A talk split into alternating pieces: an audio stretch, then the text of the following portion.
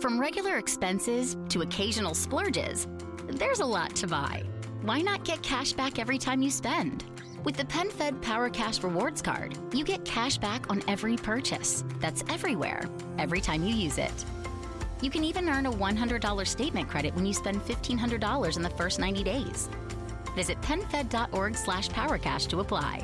To receive any advertised product, you must become a member of PenFed, insured by NCUA. Blog Talk Radio.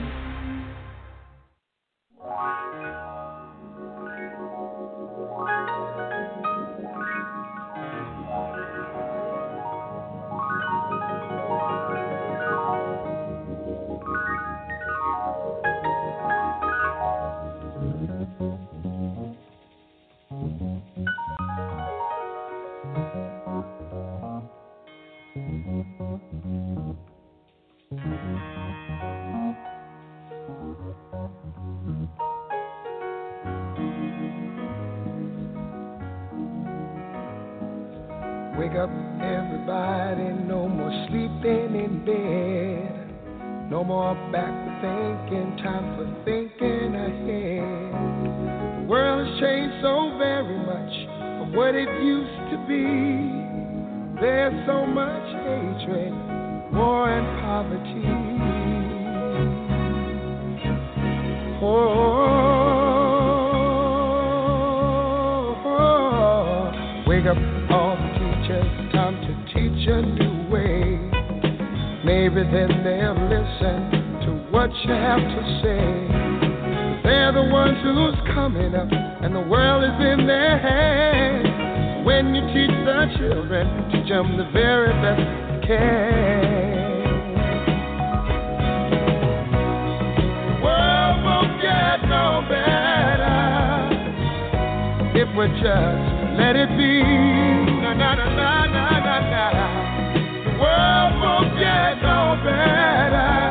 We gotta change it now, just you and me. Wake up, all the doctors, make the old people well.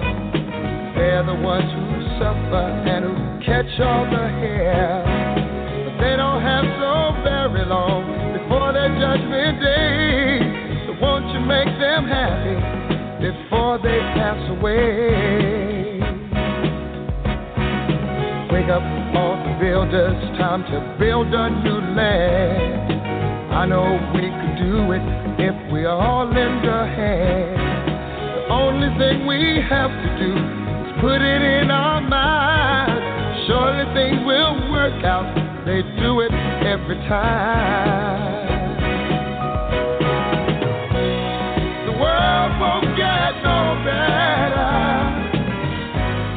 Just let it be. Na, na, na, na, na, na, na. The world won't get no better. We gotta change it now, just you and me. Yeah. Change it, yeah, just you and me. Change it, yeah, change it. They do it alone. Some help, y'all, y'all. Can't do it alone, can't do it alone. Yeah, yeah. Wake up, everybody. Wake up, everybody. Need a little help, y'all. Yes, we do. Need a little help. Said boy, need some help, y'all. Change the world. What it used to be. Do it alone. Do it alone. Need some help, yeah. Need some help, yeah.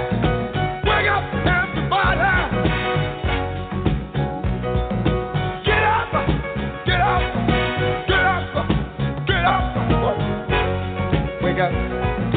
Come on, come on. Wake up, everybody. Teach a new way. Maybe then they'll listen what you have to say.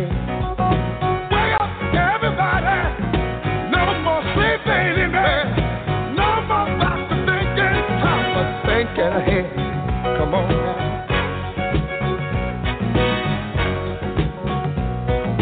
Wake up.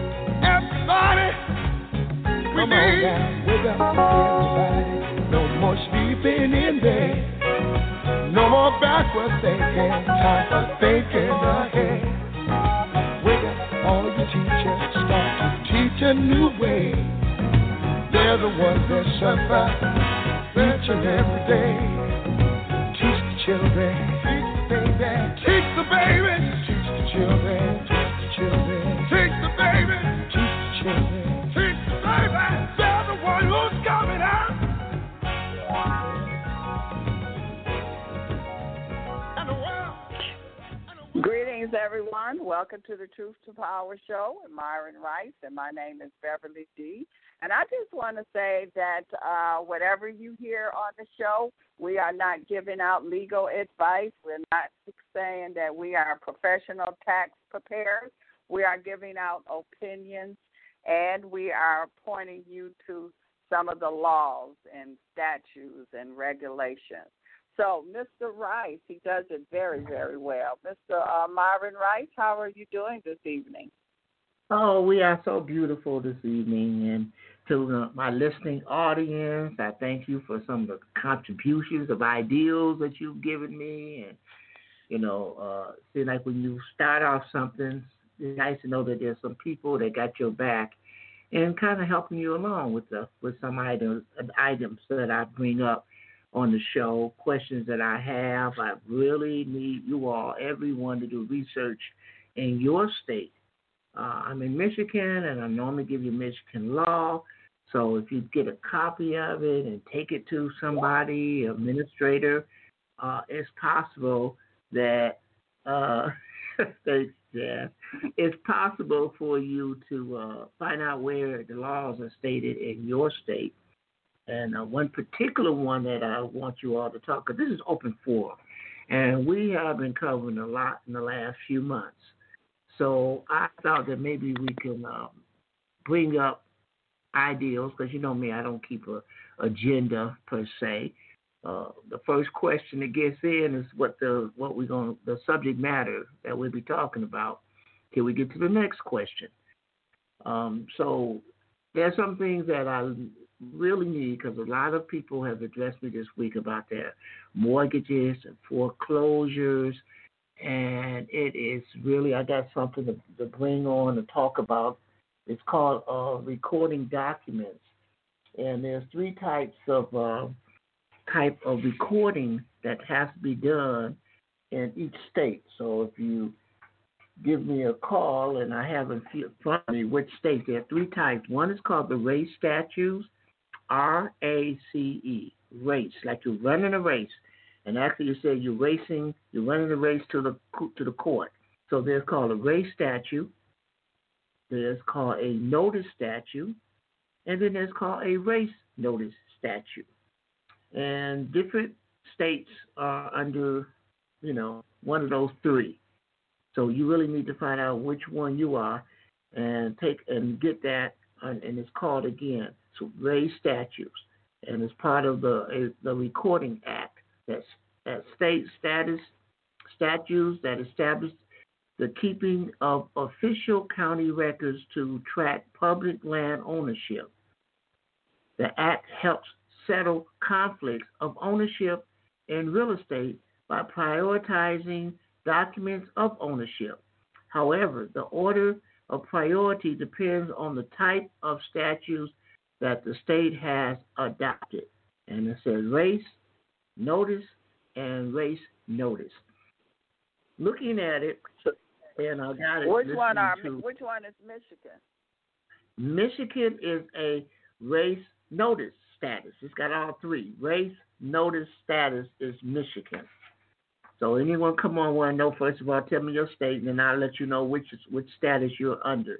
Under Michigan race notice statute, it says the later buyer who pays value and does not have notice of any other earlier conflicting interests and records first wins and will have priority over any later recordings.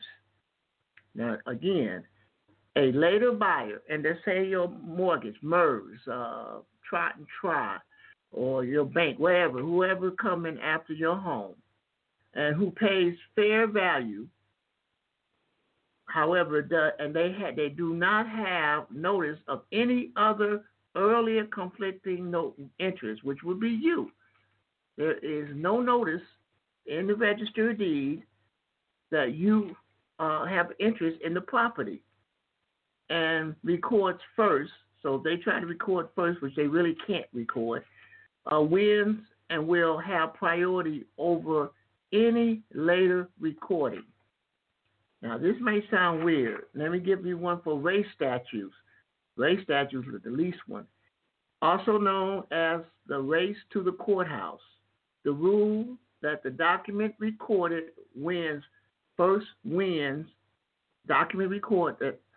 document first wins and have priority over any later recording. So whoever records first, it wins and have a priority over any later recording. The next one is notice statutes.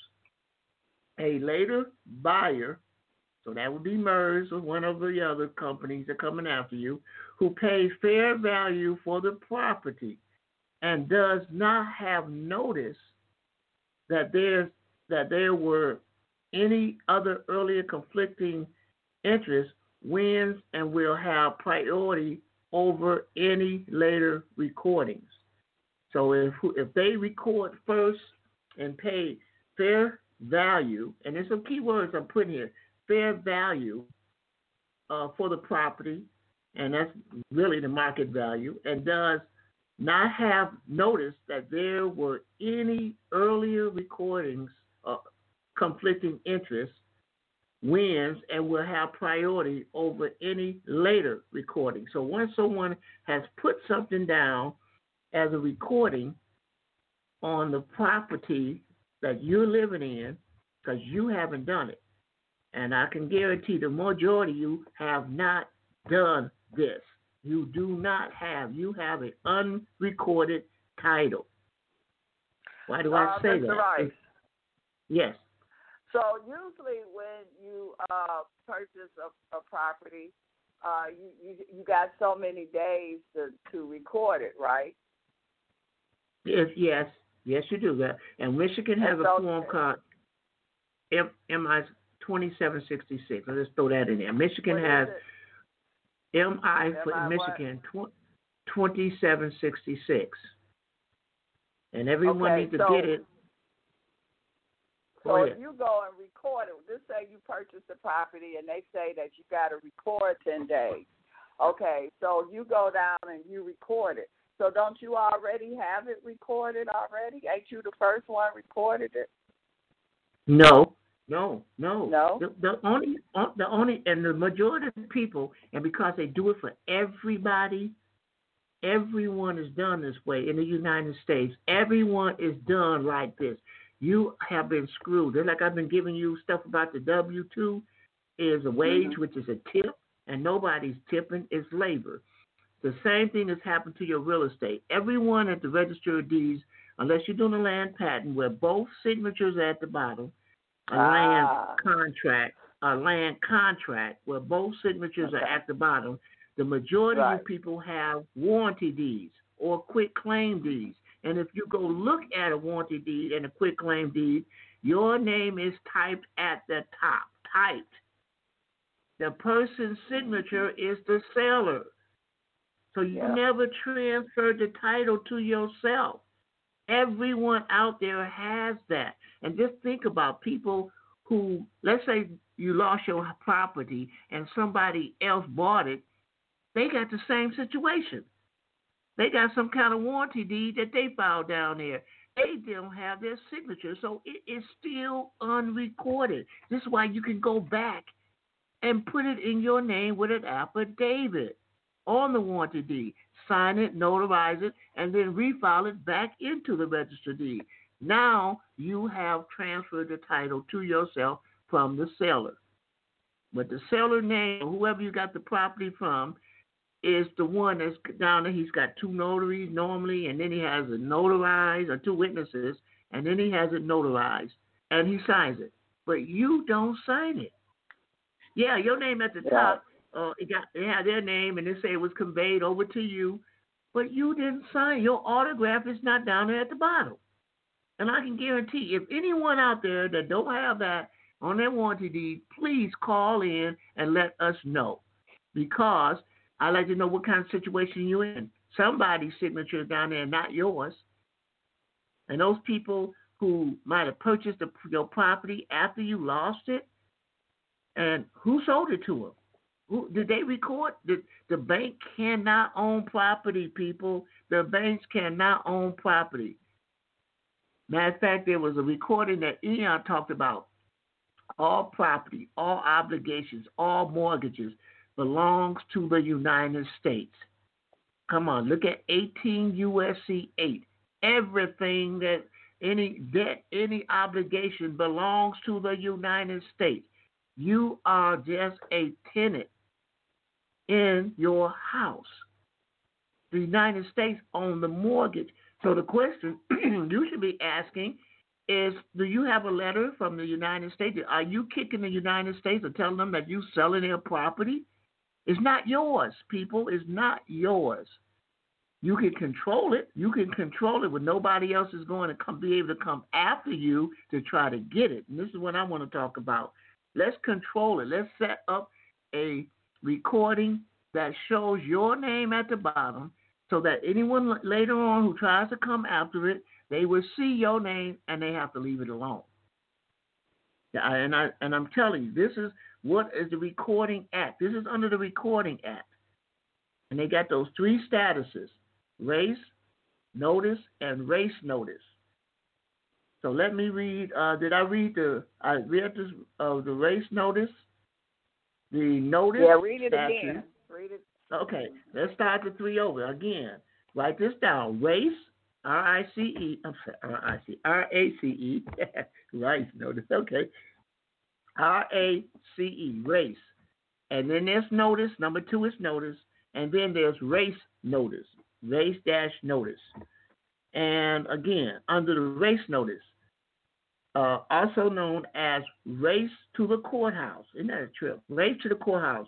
The rule that the document recorded first wins and will have priority over any later recordings. And just so you know, because under race, there's only three states that does it. Delaware, Louisiana, and North Carolina. Delaware, Louisiana, and North Carolina are the only three states that deal with race statutes.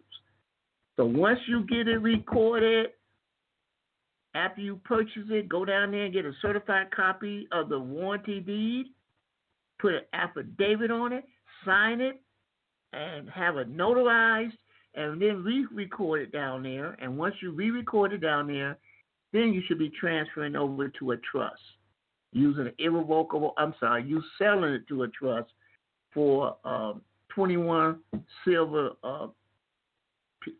pieces, 21 silver. So you got to transfer it out of your name into a trust. It gets lost forever. But at least you must record it. Must be in a recording.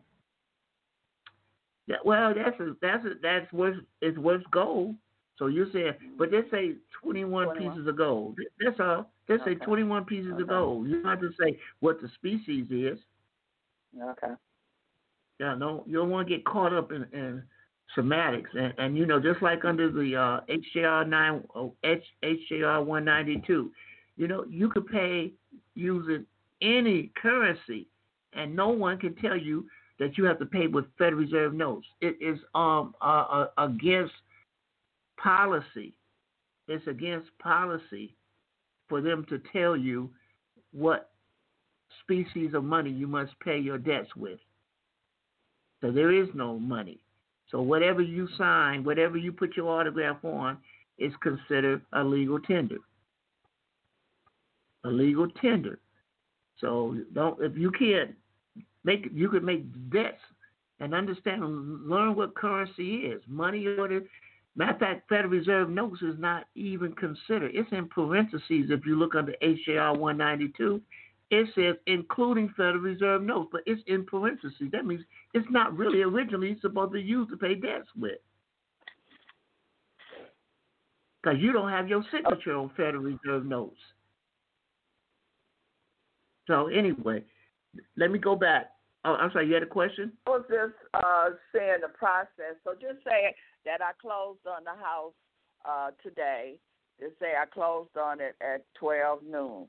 Now, you saying that to take it down there, or I should get put an affidavit, take it down there and get it recorded first, or I should put an affidavit on it with my signature and notary and then take it down and record it? No, the lending company, when you sign the contract, leave the lending company or whoever you sign it with, the mortgage, they're the ones that's filing the paperwork in.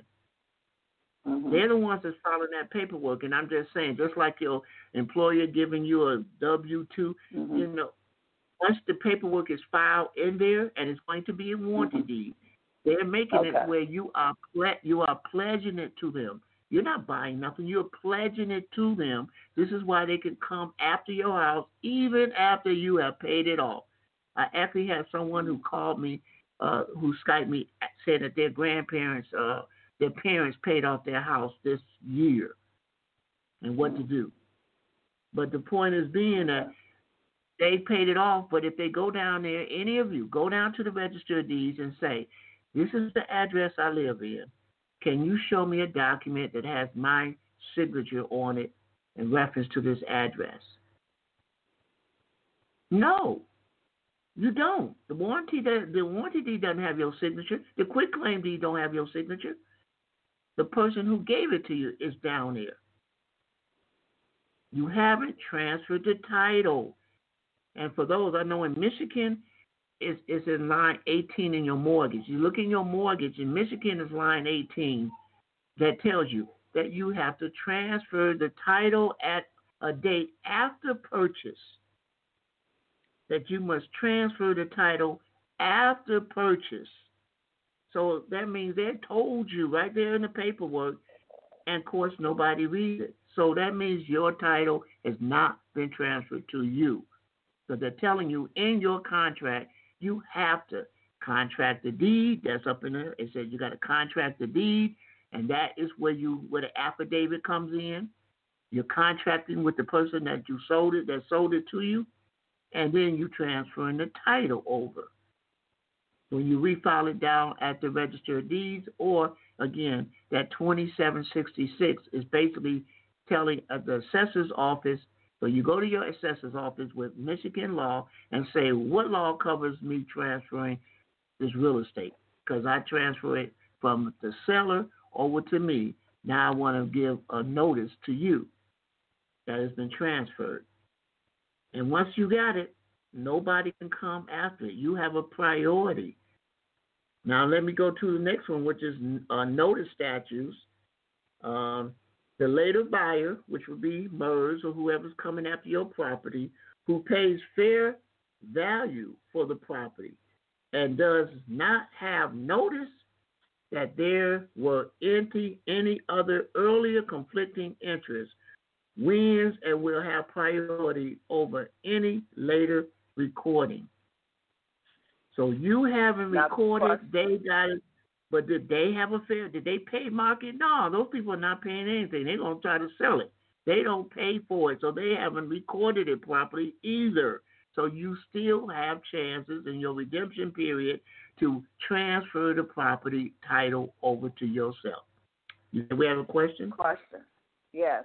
Yeah. Now, what about taxes? If you do that, can they come after you, the county come after you if you owe back taxes? Or they can they take it from you for taxes? Well, when you get the property and it's in your name, it's under fee to simple. What you don't do is, and if you read our law 2766 form, it says you don't have to record the title. The only reason you pay taxes, people, is because you put it in the register of deeds. If you record it in the register of deeds, you have to pay property taxes because they're emptying your garbage, the EMS, the police, all these services is supposed to be under that. But if you have it and you own it, it's not like they can't treat you. You're still supposed to be able to get those services. And I know they're not walking around with a blacklist saying, oh, this house doesn't have their self registered at the register of deeds, so we're not going to empty that garbage. I know they don't have that kind of list. If they do, put your trash on the other side of the street. I don't care. Okay. So let me see if I understand this. So after I put the affidavit on there and put my signature and get it notarized and all that, you saying don't take it down to the register of deed and register. Keep it for your files? Is that what you're saying? No. You have to do what you done to refile it, to attach it to the warranty deed. You'll put an affidavit on top of the warranty deed. You do that. But I'm saying when you give it to your trust, so you get it out of your name, put it into a private trust, the private trust, the trustee doesn't have to file it. They could report it to the assessor's office with that form that I showed you, but they won't file it at the register of deeds. Now they can't come after you. And what the trustee will give you. That means you don't have to pay taxes? You won't have to pay taxes on it? No, you don't. You don't have to. You don't own it no more. You allow. I mean, you get a lease agreement. Do the trust have to pay taxes on it? They can't pay what they don't know. That's never been recorded. Who they gonna give the tax to? They're like these people who left Detroit and the white folks ran out of Detroit and stuff. They couldn't collect taxes on them. The property was just sitting there. Yeah, I remember. Yeah, I've seen a lot of that. Well, they will put if they mail it to the address, nobody was living in it. They abandoned Detroit back during the Coleman Young days and beyond that. You know, they just left the houses and they couldn't collect taxes on it. So can the city come and take the house because they can't find who is the owner? Ain't nobody paying taxes on it. The taxes study piling up. Can they come and take it? The only reason taxes piling up, Beverly, is because you recorded it. Don't record it. If you don't record it, then you have no contract with them. They can't charge people if you don't have a contract with them, people. You don't have a contract with the county because you didn't record it. Yeah, someone living there, and you're going to have a lease agreement. And if they come and talk to you and they send you a tax form, you send it back to them and say, I'm sorry, I'm just a tenant, and I'm not going to tell you who my landlord is because I love this house and I don't want to be kicked out of it, evicted from it. I signed a letter of non-confidentiality. You could put that letter of non-confidentiality along with your lease agreement, which is an automatic renewal every year, so you ain't got to renew it. unless your trust want to kick you out. But, I mean, if you want to kick yourself out of your house, that's up to you. If they ask for your lease agreement, do you have to show it to them? Because the lease agreement should have the trust name on it. No, it won't. It's going to have the trustee name on it. And you're going to file it. You're going to file it in the record. Matter of fact, if people have lease agreements and you file it at the Register of Deeds, and let's say the person who owned the property lost it. You said don't file it. No. File the lease agreement and the letter of non-confidentiality. Sign those two documents. Okay. You file them at the Register of Deeds. That's a contract that you're filing. You let them know who you are there. Okay. That's not saying who owns it. And again, there's two signatures on a lease agreement, and that's going to be the notary. I mean, the trustee of the trust, which is don't use your sister, mother, or someone that's going to relate to you. You get somebody that's not part of the family to go ahead and be your trustee. But you do not file it down at the county. That's why you pay taxes. Although there is a law, Title 31, USC 3124. You're exempt from taxation at the state level, at everything underneath the state, county, whatever. You exempt from paying taxes, but you have to take them. If they tax you, they try to send you something, send it back to them. I do not want a contract with you. These people are corporations. You send it back to them. Don't even open up the envelope. You know what it is. Send it back. If you do open it up, make sure you use a letter opener so you have the thin line at the top. You see it's a tax form. Put it back in there, and in red, you say open in air. You put tape over that crease that you opened up, and you put it in red, open in air. And then say, I do not accept your offer. I do not wish to contract with you. And send it back to them. That's it. They have to contract. Well, you're opening up the mail, and you're agreeing to something. So you put it right back in the envelope, tape it up, and put in red now. Red, open in air. But the point is, I'm trying to educate you all. Yes, you do file the affidavit back into Register of Deeds because you want them to see that there has been a transfer to you. But when you transfer it to the trust to get it out your name, then the only thing you're going to have is a lease agreement and maybe the letter of non-confidentiality, and you might want to have an invoice as well, an invoice that says that you sold it for 21 pieces of gold. And have the notary sign an invoice. They witness the sale of the gold.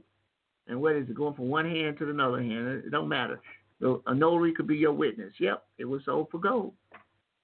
So you can have an invoice. You really don't need the letter non-confidentiality. However, if there's something that says you can't say who they are or you will be evicted. And you like your house. So the only thing they see in the trust, the only person they're going to see in the trust is the trustee. And the trustee is going to file it at the assessor's. It tells you on that form it has to be filed at the assessor's office within 45 days. Otherwise, you have to pay $200. And it's weird how nobody, I guarantee, if anyone out there ever got this kind of form saying that your property was transferred in some transaction that was given to the assessors, call in and let us know what state you're in. Please call in and let us know what state you're in, because at 2766, I don't know anyone other than myself that knows about that. They are so slick. The whole system is slick. We do have a caller. Okay, caller. 7232742. Yep. 732. I'm here. Thanks. Yep, that's me. Hey, Myron, how you doing? My name is Mark. So I filed a quit claim deed against transferring it from my all caps name into Klein, Mark, Brian, and on the quit claim deed I wrote the office of absolute beneficial owner for the Mark Brian Klein Trust estate. So did I make a mistake in doing that by putting the trust into the actual quitclaim deed? Putting the trust or the property?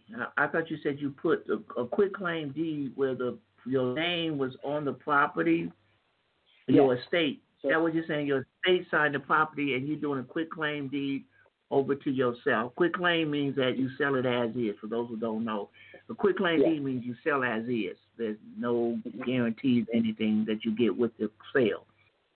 Yes. I guess, again, that's a funny one, because how you sign that quitclaim deed, I guess you're showing that your name is on the bottom. So if they come after the property, they would have to come after the name that's signed on the bottom. Well, they won't be able to do that. If your name on there, then they can't. According to this race statute, you have, what state are you in? Yeah, I looked it up. I'm in New Jersey. New Jersey is a race notice. Okay, so you're like Michigan, New Jersey? Yeah. Yep. Okay. Yeah. Yeah. So if a later tries, but he does not have notice of an earlier, well, you just gave him notice, and so, I mean, you're the first one. You win and will have priority over any later recordings. That's what it says here. Okay. Yeah, I put as the grantor, I put the all caps name, and it was transferred into the living man. So and it's been recorded for about a month now. And, I see a problem in that. The living man can't do commerce, man. The living person cannot do commerce. You need to get you some, I call it agents in commerce. Get you a couple of agents, an executor or an agent. Your state says you're an agent anyway for the all cap name. Create your own. Grantees and authorized representatives, and I call them assignees. You must create your own. The living man cannot communicate with dead people. That's what a lot of people are screwing up. Think of yourself as outside the graveyard. The gate is the birth certificate, and then everything inside the graveyard, talking to those other tombstones in the graveyard, will be your tombstones that you created, and you create as many as you want. You can get a 98 tombstone. You can get you a 81, which is a bank. I got a bank tombstone. I have an assumed name certificate. My name is a tombstone. And then I create several businesses and trusts. Those are all tombstones to do commerce for me. Okay. The living man can't talk to you. Can't talk to Donald Duck. Come on. Think about it. So I just said in here that I was this was the office of the absolute beneficial owner for the estate. So maybe I misspoke by saying the living man, but I signed for the I guess the representative for the estate. Well, and your signature must be different than the one you normally been signing all your life. It's somehow. Yes, it is. Okay. Well, again, it's kind of like you're on a line, because one, you have to have a contract with that entity that you're representing first. You first must have a contract with it. Then you should be able to file a UCC1 using that as your secure party creditor over the all cap name. You get what I'm saying? Yeah, I've done all that in the past, yes. Okay. Okay. All right. I'm explaining to other people, too. We got other listeners, too. No, I know. I know. So with your process, can I attach an affidavit to this and send this to myself, registered mail, to record it into the trust, to register it into the trust in that manner? Oh, gosh. Let's see. You got my mind stretching on this one, because I have to really see the paperwork. But if to put it in the estate, I would have to control it with a UCC and list the property in box 4 as collateral. That's basically what you're saying, is that the estate is allowing a secure party creditor to use that collateral as it, to control it. You know, when you do a contract, you're going to be saying equitable title, interest, and title, interest. Right now, the third item is, equitable, interest, title. Oh, gosh, my mind is blank. Well, I'm going to look at my... No, interest, title, and something else that you're getting. You're giving a priority to this, to your assignee. I call them assignees. So you're giving them all your rights, interest, rights, and title, interest, rights, and title. So the rights, you're giving everything over to your assignee or who your authorized representative will be. Yes, I've done that. You did a contract already with that? I have a security agreement. I've done the UCC-1 financing statements. Okay. With the collateral, naming all the, putting all the collateral in there. Yeah, so the security agreements will be the contract. Yes. What about him saying that he's the beneficial owner? I mean, do that make a difference by him saying that or beneficial interest? It doesn't really make a difference. No, it don't really make a difference. All you're saying to that is when you're dealing with the birth certificate, because the state owns it, that's theirs. So you're just a beneficiary of it. And that's another thing that you need to understand, people, when they come in dealing with your property, it don't belong to you. You're nothing more than, a tenant. And Congress has said that the United States own your mortgage, and you're no more than a mere tenant in that house. So when they come after you, they need to be coming after the owner. Wait a minute, you need to talk to the United States. Why are you calling me up? I'm just letting you know what Congress has already stated. All debts, and I gave you 18 U.S.C. 8. Every debt, everything you get from them belongs to the United States. So what the heck are they coming? Your mortgage created a liability. That liability belongs to the United States. So I wouldn't be sweating. Excuse me, until I get a notice from the United States saying I got to get out of their property. Forget you.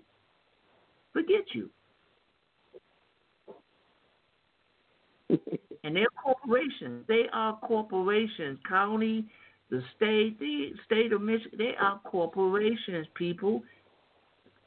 Let's make them McDonald's and put a clown on it. Make them Burger King and put a little king on it. Give them a picture that you can look at and laugh at them. Just laugh at them. They're not real. So you, as a real man, you bring yourself down talking to some, Bugs Bunny and some character. You bring yourself down, so you get represented. You create your own characters. And those characters are not U.S. citizens when you create them. So what do you do for enforcement? Because these people, they sometimes don't pay attention to your paperwork. What if they come with the sheriff and want to set you out anyway? What is your enforcement for that? Again, while you're doing the process, put a lien on the person. Put a UCC-1 lien on them, putting the bonded person you've been talking to, and then underneath that, the corporation they work for, and again, you find their bond number, which is usually at the county clerk office or the city clerk office, and their corporation go to Dun & Bradstreet, type in the address, and get their Dun's number. So what you're saying to the corporation, you're sending a letter to the corporation, you send them a draft of what you're going to mail in to the state as far as the UCC-1. Send them a draft saying, if you don't take care of this, I will report this. I will file it at the state, and then I'll report it to Dun & Bradstreet that you got a lien on you. That will screw up their credit. I don't think your couple of $100 is worth them jeopardizing their credit. It's more likely they probably tell the bonded person, straighten this out. Take care. You would definitely get a call from somebody. What do you want from us? I want what's in box 4.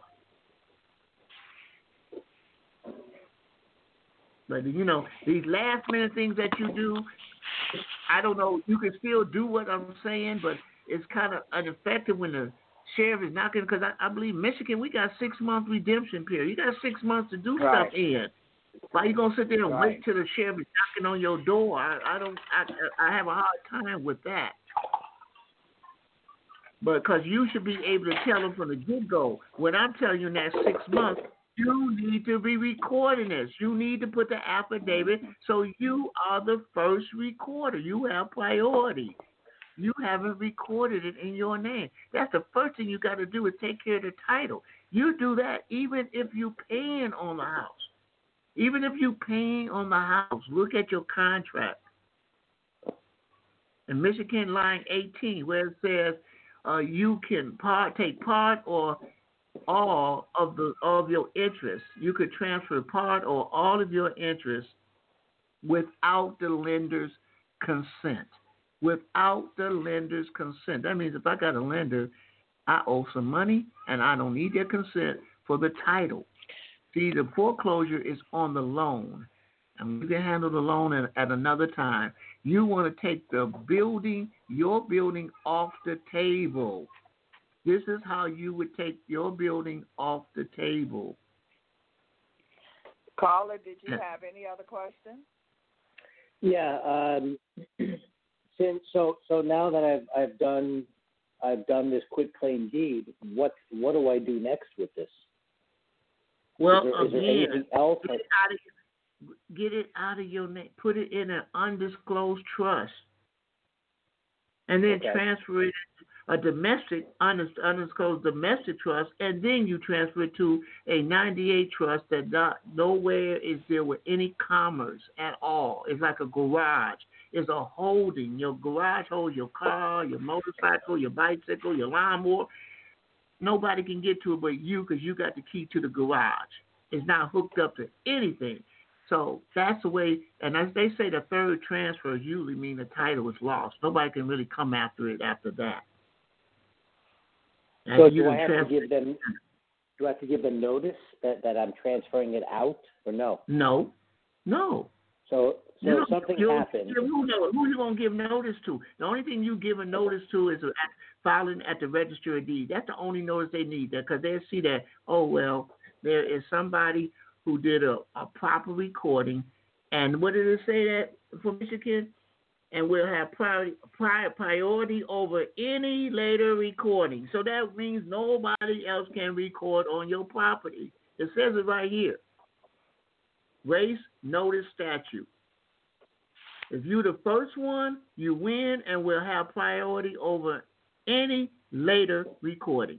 So anyone who come after you you have a priority. That stuff is void.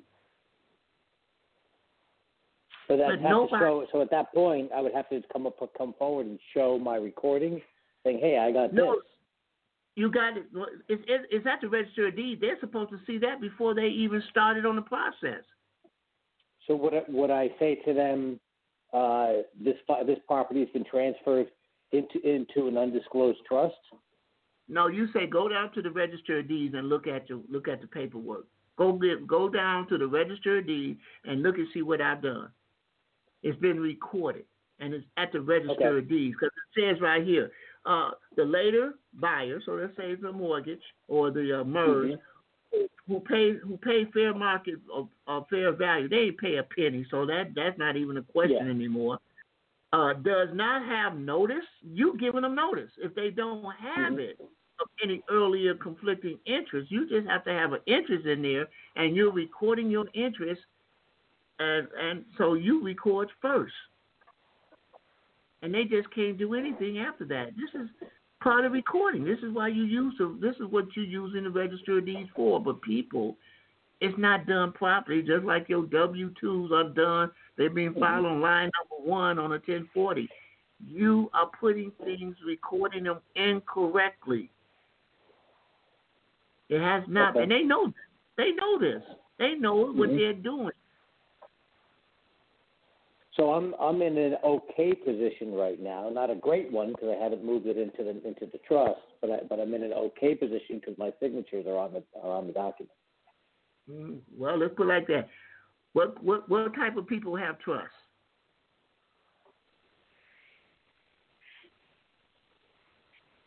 Wealthy people.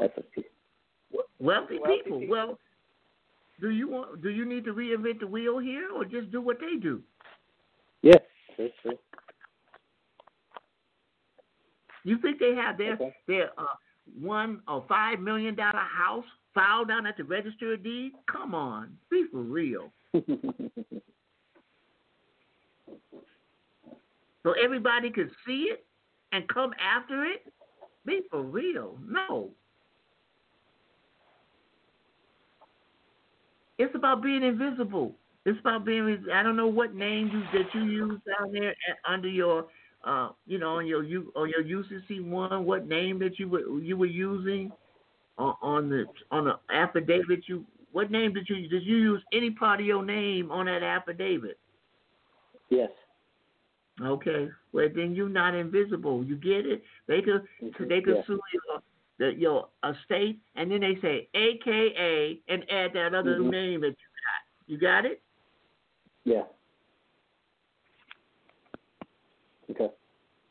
Just to be funny. I mean, they just being funny. Yeah. Nope, so you can sue anybody. Yeah, you can sue anybody. It doesn't matter whether you got a contract with them. You can sue anyone you want. It's winning is important. It was important. They may not win, but you know the hassle and the money you might have to pay out just to get them off your back. Where if they don't know where you at, where the property is located, bye. Like water, they go where the least resistance is at. They don't need to come after your house. They got all those buildings next to you, across the street. They got all of them to come after. They don't need to come after you. You too tough. Mm-hmm. They got other fishes in the sea that they can go after. Okay. No, that makes sense. Okay. All right. Thank you, caller. Uh-huh. Okay, caller. Thank you. Okay, we got 901-220. 901. 220. Hello. Hello. We hear you. Thank you. For one that has exceeded the rescission by the rescission period, but they've been foreclosed on a couple of years later, and they took the house. Is there any recourse using what you just told us? Or is it too late to use what you just told? Okay, well, let's put it like this. Whoever they took the house, whoever got the house, go down there and find out if they recorded it. Because a bank can't have a home. Banks can't own real estate, period. They only can manage it. So go down there and see. I'm saying that people who purchase a house later, they most likely have a warranty deed as well. So they still don't have that signature down at the bottom. You get it? They have a trust deed on file. Well, a trustee is not a person. Trust deed. A trust deed. I'm not familiar with the trust deed, but who signed it at the bottom? Who signed it? A trustee signed it? Then you don't have nobody. There's no real life. There's no person behind that. No, that's not. No, they did not. It was an officer. No. Well, that's like a notary saying state of Michigan instead of signing her name. She goes state of Michigan. Well, that don't mean nothing. State of Michigan. That's no name. That's no liability. Someone has to be liable for that. Whose signature? There's got to be a liability. When you get bills and they don't have no name, they only got a company. You send it back to them. Excuse me. Who do I talk to? Who's the liable person on this? So I know who to sue. Who would put a lien on? It don't sound like you got anyone to put a lien on it. I don't believe it's properly recorded. Go ahead and do your stuff anyway and see what happens. You get it? So even though it's outside of the right of redemption, the time period for redemption still do the same thing that you just described and record it properly and do an affidavit? You look at your mortgage statement. Look down on the second page bottom. There's something that says borrower's covenant. It says you have lawfully seized the property. Everything they did after that is legal and it's void. You're lawfully transferring the title with the affidavit. unlawful. They're legal because they're not real. The county, the trust, they're not real. The county is a corporation. Corpse dead. They're dead. Corporations are dead. They got DUNS number. They're doing business out there. They are dead. They're unconstant, they're incorporated, and incorporated means they're making money. That means they're unconstitutional. Even the Constitution don't follow these corporations because constitutions don't deal with profit. They're making profit. That means they're not real. They're not constitutional. You're a constitutional person, whether you believe it or not. You are. So they're supposed to protect you. The Constitution is a contract between these bar members and title. All these people got titles with, and them in England. England's telling them how to treat us because we want them to keep paying for us. So you got to treat them good so they can keep paying us. Don't be abusing them. May I ask a second question, please? Yes, go ahead. Okay. Would you? This is piggybacking from the last conversation you had about the 1099 A and the OID process. The forms, the adjacent filing forms of 8281, 706, and 709 is, I'm told, that is required. If so, could you explain those forms and tell me if they are required when you do the 1099A and 1099 OID? No, they're not required. Let me ask you a question. Are you in front of a computer? I can, yes, right here. I my phone is a mini computer, so I can go ahead. Okay, go on to Google. Type in final OID table. Final, FINAL, OID table. And see, you get to the IRS, they will give you a table. They will give you a table. So let's see if you can get that table. People out there, listen up. If you're on a computer, let's follow along with Mr. Rice here.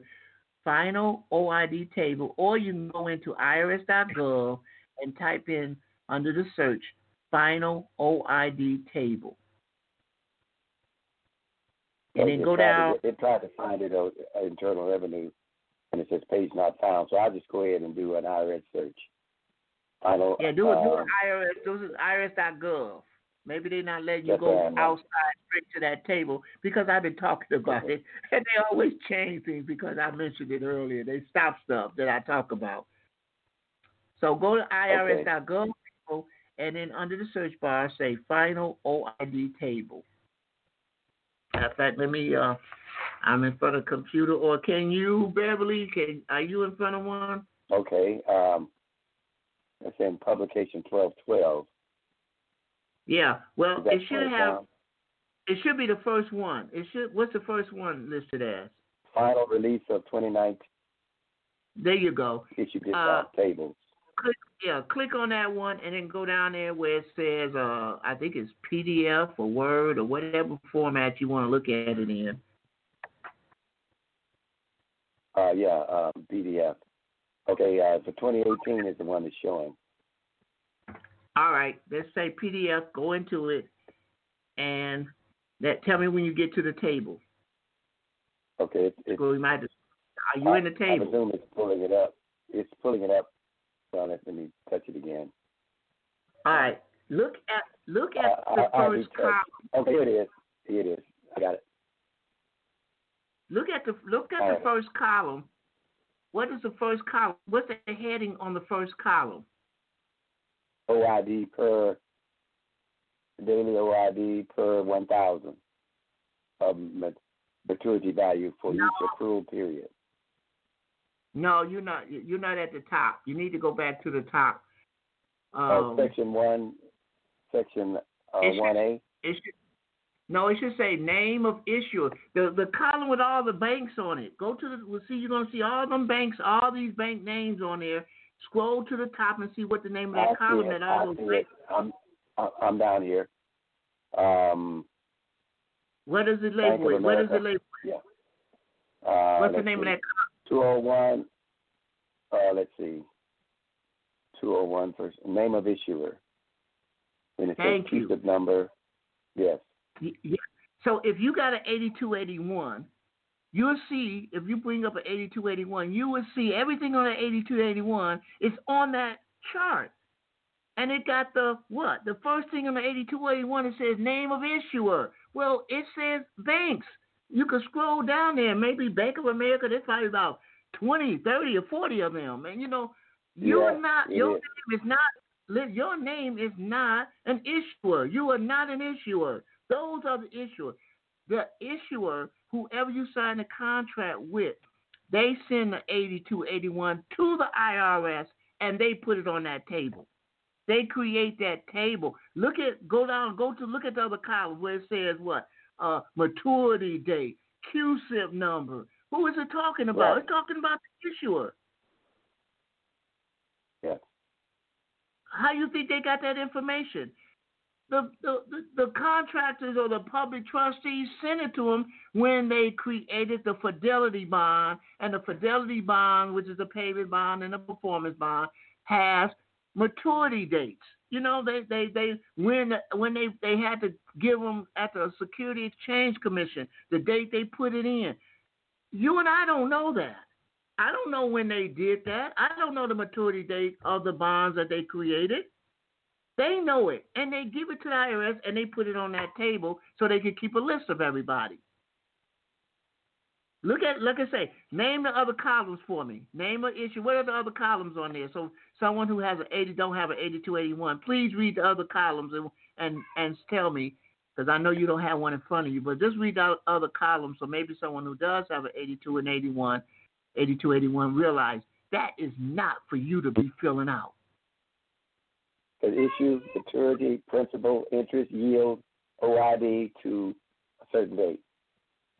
Yeah, yield and principal and maturity date. How you gonna know that? How would you know that?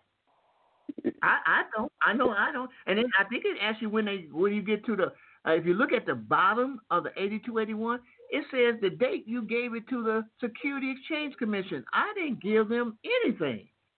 I just signed a contract to get a loan. I did not give them anything, the Security Exchange Commission. I didn't file that with them. I don't know what it is to be putting a bond in for them to put on the market. That's not what I do.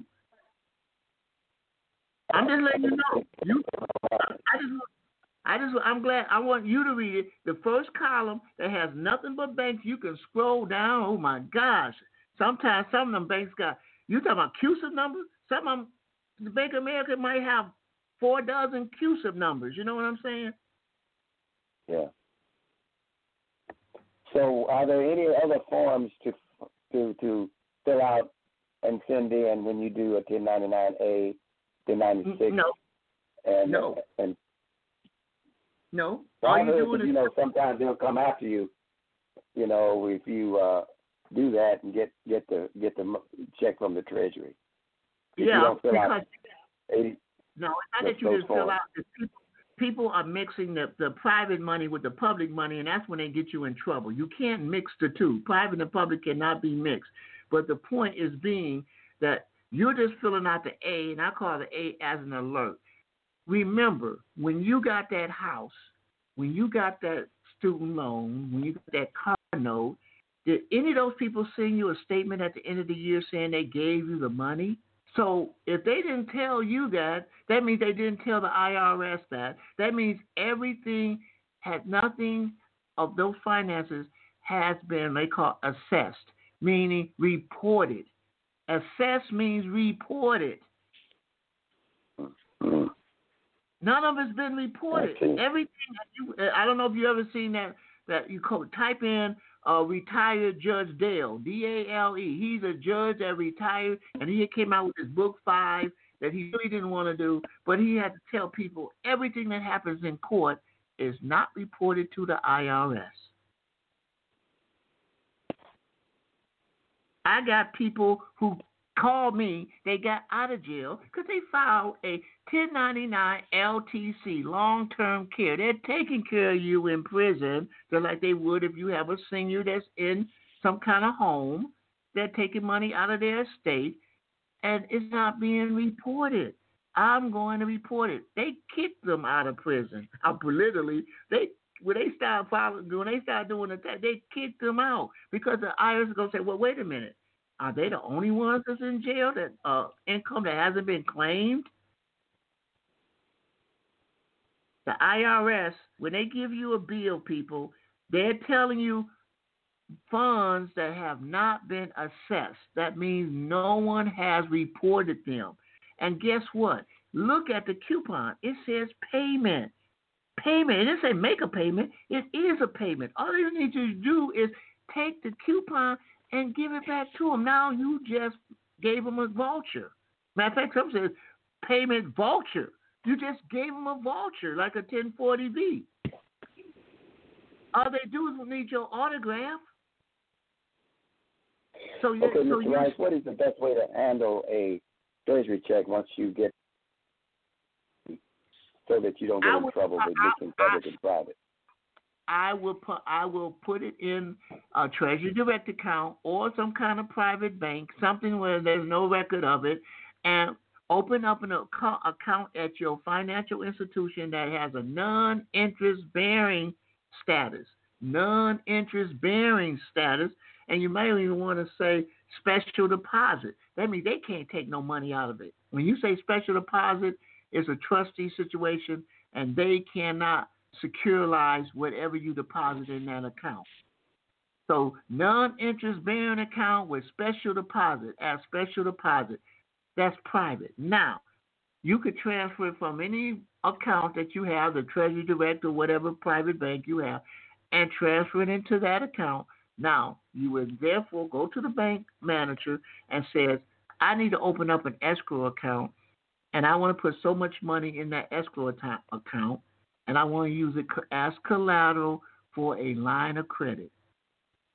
Now you just converted private money into public money, and they're going to give you checks. They love you. You just created money for them. Because every time you write a check, they can securitize it and get it from the treasury and get money. They love you. You're on their Christmas card list, everything. They're happy. Well, usually when you say line of credit, that means you got to pay it back. Yes, that's why some of the money, you don't transfer all of it into the escrow. Keep some of it in the non-interest-bearing account and use it to pay on your monthly fee. Get it? Figure out how much it is. A debt pays a debt. There's no problem for a debt to pay a debt. You just can't go get you a new car, a new house, and get mama a house and a new car. That's when they go to jail. Mm. Now, Myron, he can get a new house on that line of credit, right? Exactly. You just can't get it on the non-interest bearing, right? Now, if you already have a house, and you can use that non-interest bearing to pay that debt off. You get it? But you can't go buy you a new home. You understand what I'm saying? All right. Well, you can take me out of queue now. That was great, Myron. Thank you. And I have absolutely. We learning finances. We late, but we learning it. Yes. Yes, I'm really on a fundamental level out here, people. I'm just really giving you the fundamentals of what you need to look at. But it's not the ultimate. It's not the ultimate. It really isn't, you know. So anyway, thank you. Got any more callers here? Yes. I'm glad. See, this is a nice open forum. Yes, and the number to call in is 323-642-1586 323-642-1586 and push to number 1 and I'll see your hands raised. It's the time to ask any questions that you have. If you have any comments, tell us the comments. Okay, I'm going to area code 414-736 414-736.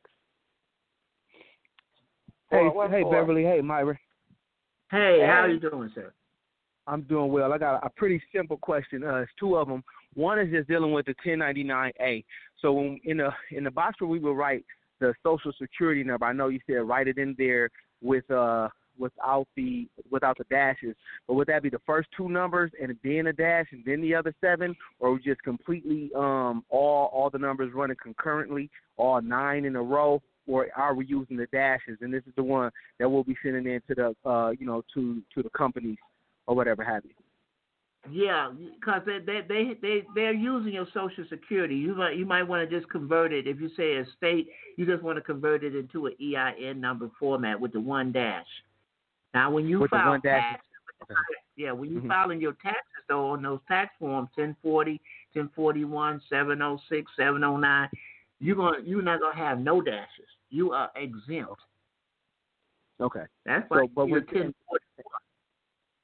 And when sending it in to the company, and this and at 1099A, like you said, 1099A or alert or sending it in, can we also use that for student loans as well? They didn't get they or anyone that has a debt. Did you get a bill at the end of the year? Did you get a statement? I did not. I haven't got a bill in 9 years that I had these student loans. Didn't get no W-2 or anything that said that they loaned you money. Well, then it's not been assessed. It hasn't been reported. Okay. See, we have to report the tax. That don't mean you're going to pay taxes, people, because we're exempt. If you use that exempted number, you don't pay. We're not supposed to pay anything because HJR 192 says all our obligations are discharged dollar for dollar. So why are you paying anything? When I send that into them, Myra, should I send the coupon or the statement that they send as well? So, of course, they got those three that's on the sheet in the red. And then when I send their copies to them with that coupon or whatever statement that they send me monthly included with that, or just the form by itself? Well, I wouldn't do it on a month-to-month basis. Just find out what is ask for the full payment of it, or go back and get the promissory note or the application that gave you the full amount, and just do the whole thing. And it's called accord and satisfaction. That means I paid in full. Accord and satisfaction. You want to get rid of it. Accord and satisfaction. Make sure you look at his name is Charles Booker. He has a book here that I got. Where with the book? Chain to the Sky. Oh, it's a good book. It's got a lot of information. Charles Booker. Chain to the Sky, $21 from Amazon. And he's got a new one out that's probably even better, but I haven't had a chance to look at his new one out. He came out last week. But the point is that you got mine. You got yours? Good. Yeah. But do send that statement in, even if it's the official payoff balance, put that inside the correspondence with them, included with their copy of the 1099A.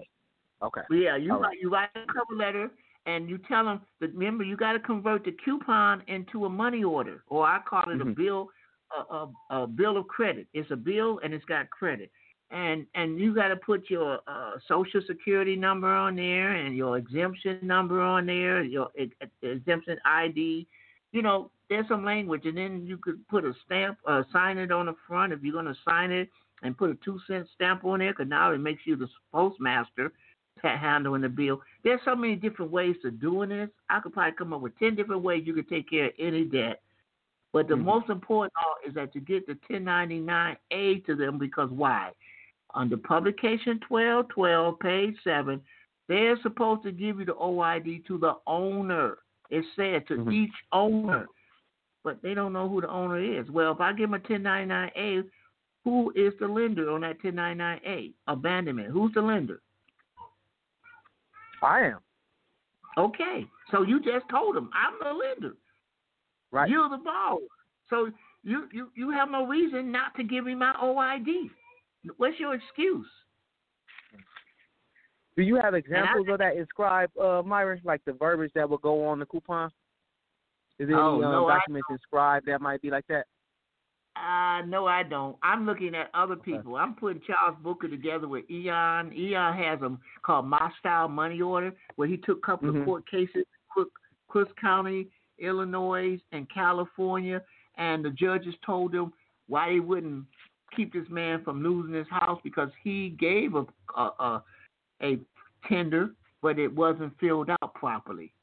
So if you didn't fill it out properly, you need to have, if the United States owned the property, then you need to put down there March the 9th of 1933 that they took all the people's full faith and credit. They took all the people's gold May 1st, and they said full faith and credit. All that had to be down there. And he puts it all in there under my style money order, Eon, E-O-N. Okay. Go check it out. And he tells people get paid. I check them out with my. I've seen some of his stuff before. I check them out, but also I got the 1099s that I have, 1099As and OIDs. They haven't released the 2020 ones from yet from the IRS. As far as they haven't mailed them out. Now I've seen them online, but they haven't mailed. I haven't been mailed them. I still have 2019 A to the 1099A and OID. Are those still able to be used, or should I just wait until they released the 2021 since we're in 2020. Do you have a 1099A in front of you? No, but I have one on my phone that I'm looking at. Okay. Look on, isn't there a box that says the date that someone acknowledged it?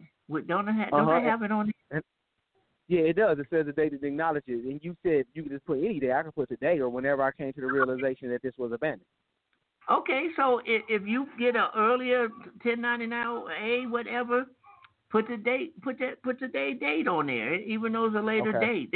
All they want you to do is claim it. You just got to access it. It really don't matter what number format. In fact, they used to say, I remember when they say if you got a 2018 and you want a 2019 and they don't have it out, just cross the year out, the last two numbers on there, and put your year on there. Okay. You know, because on the back of the form, on the back of it, it says that the copy that goes to the company or whomever you're sending it to, not the copy that goes to the IRS, but the copy that goes to the company, it needed to be to them by the end of it needed to be to them by January 31st of this year. And so I didn't know if that was, you know what I mean, if that was something for them trying to do their booking or they, you know, what they needed to clear off their books or however. But I'm just gonna sit there I know we should have been starting this stuff like in October of the year, end of the year, so that the OID could be given to you. But it doesn't matter. It's going to happen because they get reported and you are saying that they abandoned assessing this amount. This amount has never been reported to them, to the IRS. And that's what you're doing. Now the IRS can have a choice. They can go over there to them and say, hey, do you have this guy... what is 414736 money, and with this account number that he has on here at your bank? Yeah, we have it. Well, you need to put it in your escrow account. You need to take it out of your bank and put it in your escrow account, which is their EIN number, at the IRS office, and then ask them. Send you the OID. The OID, they give you the OID. That's what 1212. It didn't say you're supposed to file it. They're supposed to give it to you when they know you are the owner. And when they give it to you, just like the W-2, you just put it on line 17 if you're doing a 1040. I think it's on the back in section G. I think it's line 17 or something like that, or 14. Okay. Or 1041. Got a lot of calls. Really? Okay, Myron, one last question for you, and this is just with making the estate through the IRS. Do we make the estate through the IRS Gov? And because I've seen some video before when I had listened to you prior, and I went out looking for it, and I seen an example of where people were actually making the estate through IRS, the IRS site, and it would list them as the executor of the estate, but on their own, on their own legal fiction name, basically. Is that what you mean by the estate? And I'll thank you and thank Sister Beverly, and I'll go ahead and hop off the line and wait for you to answer. Okay. Thank you. Well, the estate would be the state that you're born in. That's their estate. You could open up trusts at the IRS. Just open up some trusts that are representative of the state. Remember, the estate is a child. The estate is a child. And so it needs some representation.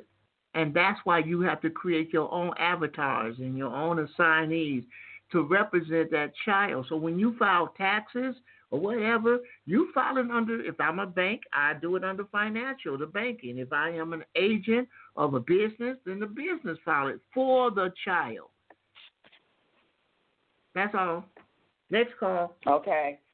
All right. 816-681. No, yeah, 816-681. Kansas City. What's up? Hey, how you doing? I was trying to get some information on them SF-30 forms. The SF-30 is a modification where you want to modify whatever you're getting from Social Security, whatever you want to modify. That's what the SS-30 is. The SS-1414, 1416, and 1418 are the bonds that you're telling them to take some funds to pay you out of. Whatever you modify, they got to take it out of one of those bonds there. Most likely it's a payment bond. So you can actually use these on your – I was listening to Patrick Devine. You can actually do this on your DD-214 to, liquidate that. I'm learning it. I really do, because I have some dental work, and I want the VA to take care of it. And I'm going to be using those forms to give to. And he had a whole floor to himself. He purchased a car with these forms. I mean, you can use these forms to help you. They are on the private side. Those forms are on the private side. Now, if you publicly, they got GS forms, GSA forms, like the 25, 25A, and a 24, and so those are public. Those are the public ones. So you operating on the private side. But remember, the SF-1414 says consent of the surety. Consent of the surety. What's the surety? The birth certificate. We got a surety. I can't consent. I have a contract. Get it? Yeah. Yeah. That makes sense. Yeah. Okay, caller. Thank you. Okay, Carla. Thank you. We got 510-478. 510-478. Hey. Yeah. Hey. Greetings, Myron. Thank you, Beverly, for having the call tonight, and I want to thank my brother for getting me on this call tonight. Hey, Myron, I've just been listening to you for the last couple of days, man, and I am just so impressed with the amount of knowledge that you have concerning these issues. Now, look, my issue is a tax deficiency. So I had been holding on to the coupons for a little while because I just wasn't sure as to how to process them.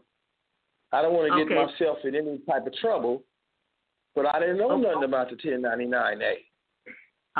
Okay, well, let's go back, because let me ask you this. Is those taxes, those coupons, those bills you have, is your name all capped? Yeah. Mm-hmm. Okay, so it belongs to a corporation. What corporation? Anyone out there, please let me know. Did you personally sign your birth certificate? No. Well, I did now. Oh, no. No, when it was first created, no, I didn't. Yeah, right. Well, if you didn't sign your birth certificate, and who signed it? I believe it said the registrar down there at the bottom, which is under probate, which is underneath the state. Send it to the state. You need to call. You need to go look at your state and put in there registered agent. Because you have an agency. You're under an agency, and you are the agent. So resident agency. I have a job description in Michigan. It's MCL 450.1247. I'm sorry, 1246. It tells me my job description as an agent is to receive all the bills, medical or bill, IRS, receive them all, and to promptly forward them to the head of the corporation, the director or manager, at their last known address. So I did that for a year and a half. Then send it to the people. So how do I get my agency number?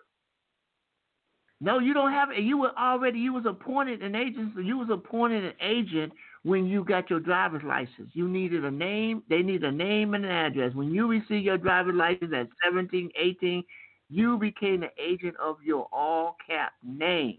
You don't need no number. Okay. You've been signing your contract. Every contract you sign with the all-cap name, authorized representative on the checks. You know, when you wrote checks out and you signed the bottom, that line says what? Authorized representative. It looked like a line, but it's words. If you get close enough on the microscope, you are a representative of the name. So, but as an agent, and I tell you people, y'all really need to look at Michigan law, MCL 12.280. Your liability, my liability, 12.280, MCL Michigan compiled law. Go to Section 2. As an agent, I'm not responsible for anything as an employee of the agent. You know? If you work for a corporation and you're doing the job of the corporation, you're not liable for anything that go bad. When they had that oil spill in Louisiana and what BP, I call black people, oil, did anyone go to jail? Because I know BP didn't do it because that's just the name of a title. Somebody had to open up the valve for the oil to spill out. That person didn't go to jail. They were doing their job. They might have got punished by their, some kind of deduction or something. You're not liable, to the world. You're doing a job. What do you think these judges get away with so much? They are nothing but clerks. There is no judges since 1789. They are clerks, and they're just doing the job as an agent. Oh, okay. Now I get that. Now the notice of deficiency was for the year 2016, and that was the year that me and my wife both we filed jointly. So they're sending this notice to both of us. Now I did. The UCC one authenticated the birth certificate. Now I don't know if my UCC one is quite filed properly, because you don't never know, if you don't get no approval or anything like that, whether it's going to be accepted or not. I haven't sent it off. I sent it off to the Treasury. I sent it off to Puerto Rico. I sent it off to the Treasury. Those are the only folks that got it. Now, this local IRS agent seems to be ignoring all my correspondence. So I've requested my individual master file under the information, the Freedom of Information Act, and no response. Okay, let me ask a few questions because you say you're getting a notice. That you owe some funds. Are they giving you a coupon? Well, not on this one. Okay, now let me back up too, because a lot of it stems from the Franchise Tax Board, where they was billing me earlier for one of my business that I had. Right, I had a car dealership, so they wanted to come in and audit me right as I was surrendering the license. So I told them I didn't approve of no random audit. So what they did is I held them off with some letters and stuff like that, you know what I'm saying, because I've been studying now for a little while. So, you know what I mean, I did a notice of non-dishonor. You know what I mean? And sent them back and told them that I don't approve of the them searching my books and all that kind of stuff. So they just did an arbitrary audit on their own. Okay, question. Okay. We got to short this out. Is the business still active? No. The dealership, did you bankrupt it? Have you bankrupt the business? If you bankrupt the business, all the debt that's accumulated goes away. Period. Bankrupt the business. Just don't use. Don't use it. Bankrupt it. Get rid of it. Make sure bankrupt it. Yeah. I just surrendered the licenses, but I didn't bankrupt it though. No, bankrupted. When you bankrupt anything that's fictional, all the debts go with it. Anybody got business out there that did a bankruptcy, call in. So maybe this man can hear how you do that. But if you got debts under some, that's why I say get several trusts, get several corporations, get as many as you want. Because what do you think those other people do?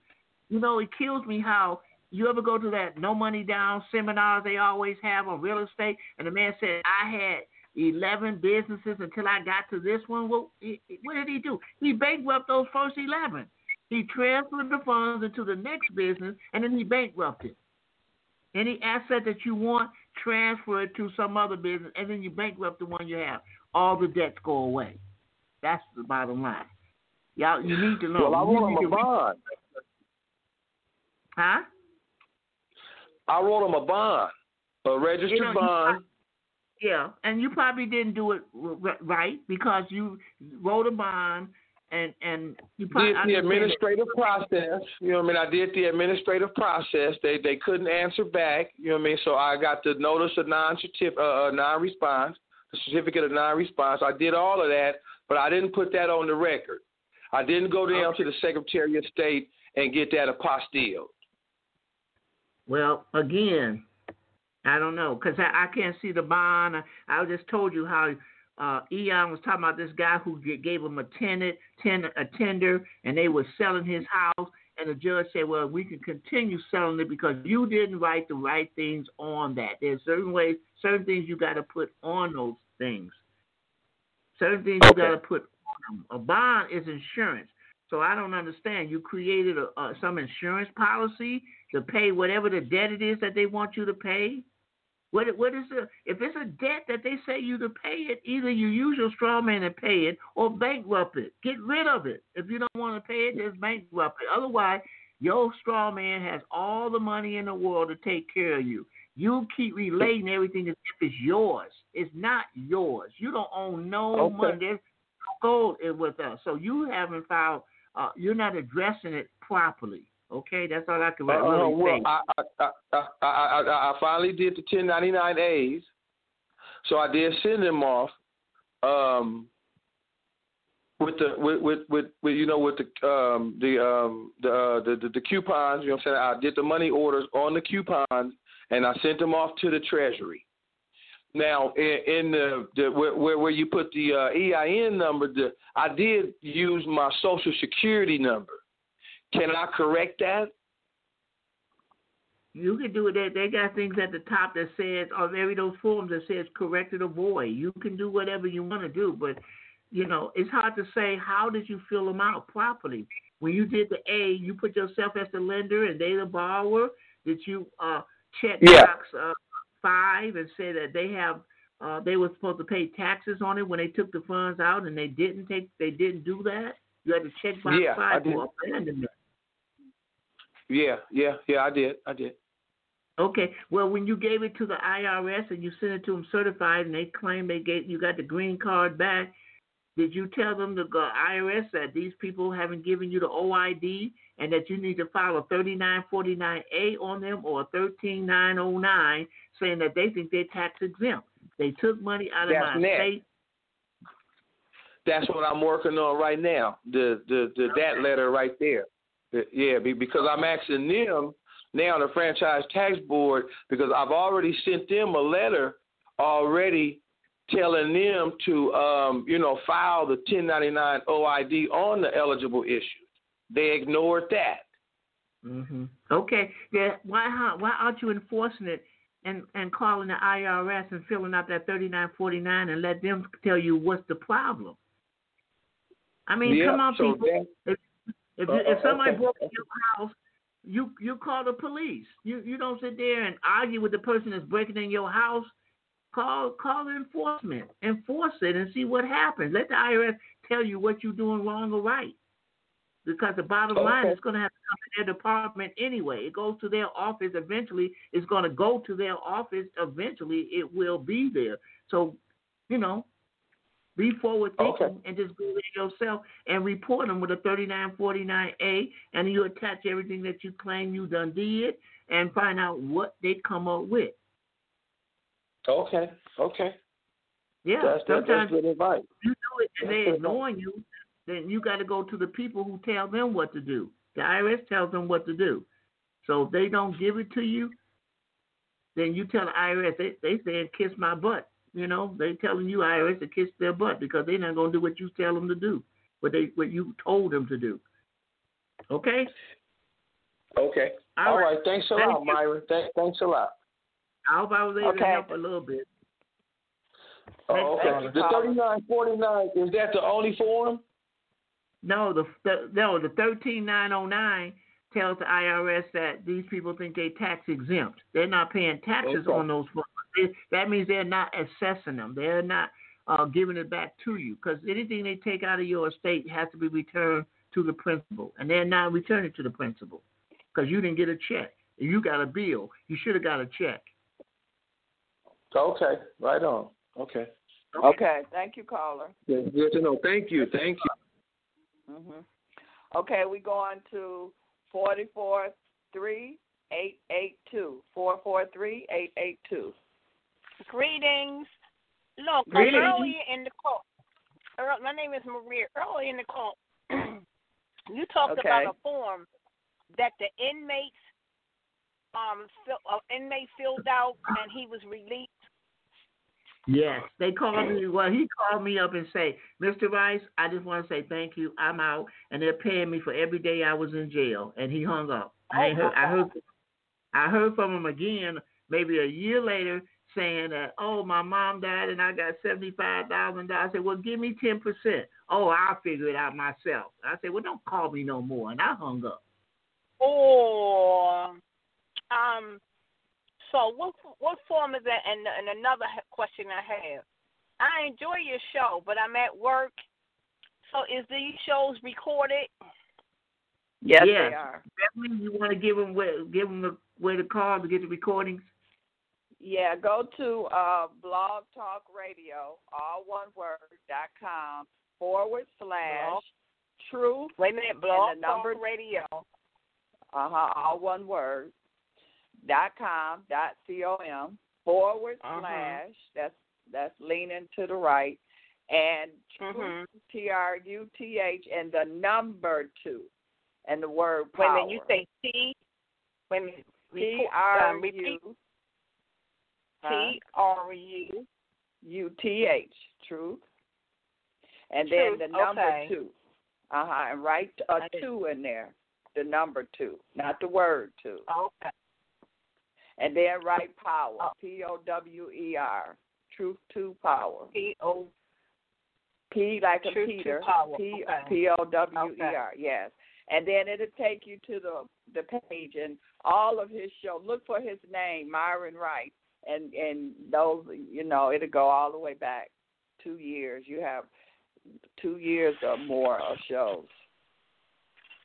Okay, and the name of that form, again, that he filled out? Yeah, 1099 LTC, long-term care. 1099 LTC. 1099. Long-term, okay. Yeah, you'll see it on that 1096.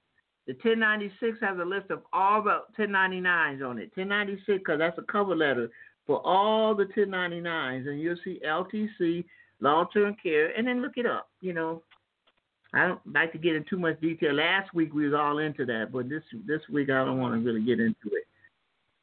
Okay, thank you so much. Oh, you're welcome. Thank you for calling. Okay, now we got 409-237. 409-237. Hello, Beverly. How you doing, Murray? Hey, how you doing, sir?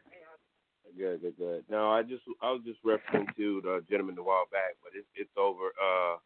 When he was asking about the verbiage that goes on the money order, I was gonna tell him he can go to oh my God, it just went brain dead.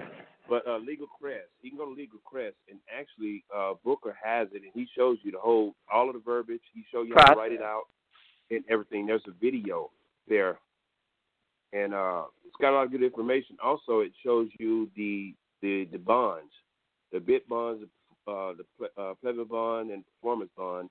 They actually show you how to fill those out as well. So that information there is at Legal Crest. You want to do that. That's Charles Booker's locale, isn't it? Right, right. Yeah, that's out earlier. Yeah, and he right. has a book. He has books out. Chain to the Sky, and he has another one. He just came out with last week. But it's the update to the Chain to the Sky, and it's all of the new information that he had. He said it's make the process even stronger. And so he's going to also do a video. If anybody already have the old book, Chain to the Sky, the first one, you don't have to run out and buy the new one because he already stated that he's going to do a video, which he's going to show the processes and everything else, all other verbiage that he placed in the new book. Wow, I wish I had knew that. Yeah. Well, you know, it's good to have a paper copy anyway because you know, it's something you read. The videos don't have everything, even though you can now download the transcripts of every video on YouTube. You know, they got 3 dots on it. Mm-hmm. But, you know, he never uses YouTube. He uses Facebook. Yeah. Everybody, no, I know I have Firefox, and there is an attachment where you can actually download Facebook stuff. They got to actually add an attachment. So you can actually download Facebook in Firefox. Oh, okay. Yeah. Let me see here. Okay. Well, do you have any questions, Paula? Because we still got people on the line. That's right. Oh, no. Go ahead. Yeah. Okay. All right. Thank you so much. I thank you, sir, for that information anyway. Thank you. You're welcome. Okay. Let's see. Let's go to... Go ahead. Yeah, in Firefox... Wait a minute, Firefox is called Social Video Downloader. And that Social Video Downloader, you got Firefox and go to options and add extensions. It's Social Video Downloader where it allows you to download Facebook stuff. Okay, next caller.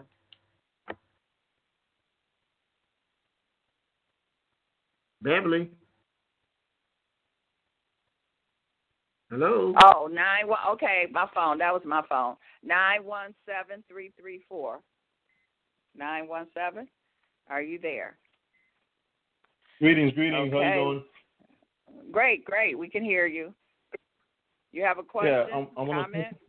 Yes, I have a question. I'm with I'm doing a conference with a friend of mine because he can't call in, so he has a question to ask. His name is Anthony.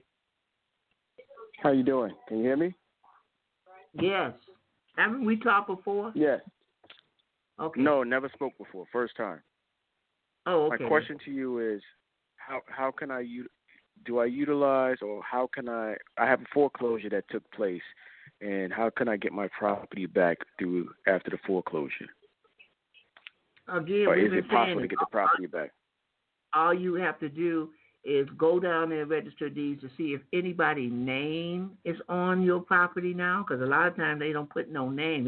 They got a warranty. It has to be a warranty deed. If it's in that warranty deed format, just like you got a warranty deed, you'll see your name is not typed in there. You take that warranty deed, get a certified copy of it, and you attach an affidavit to it.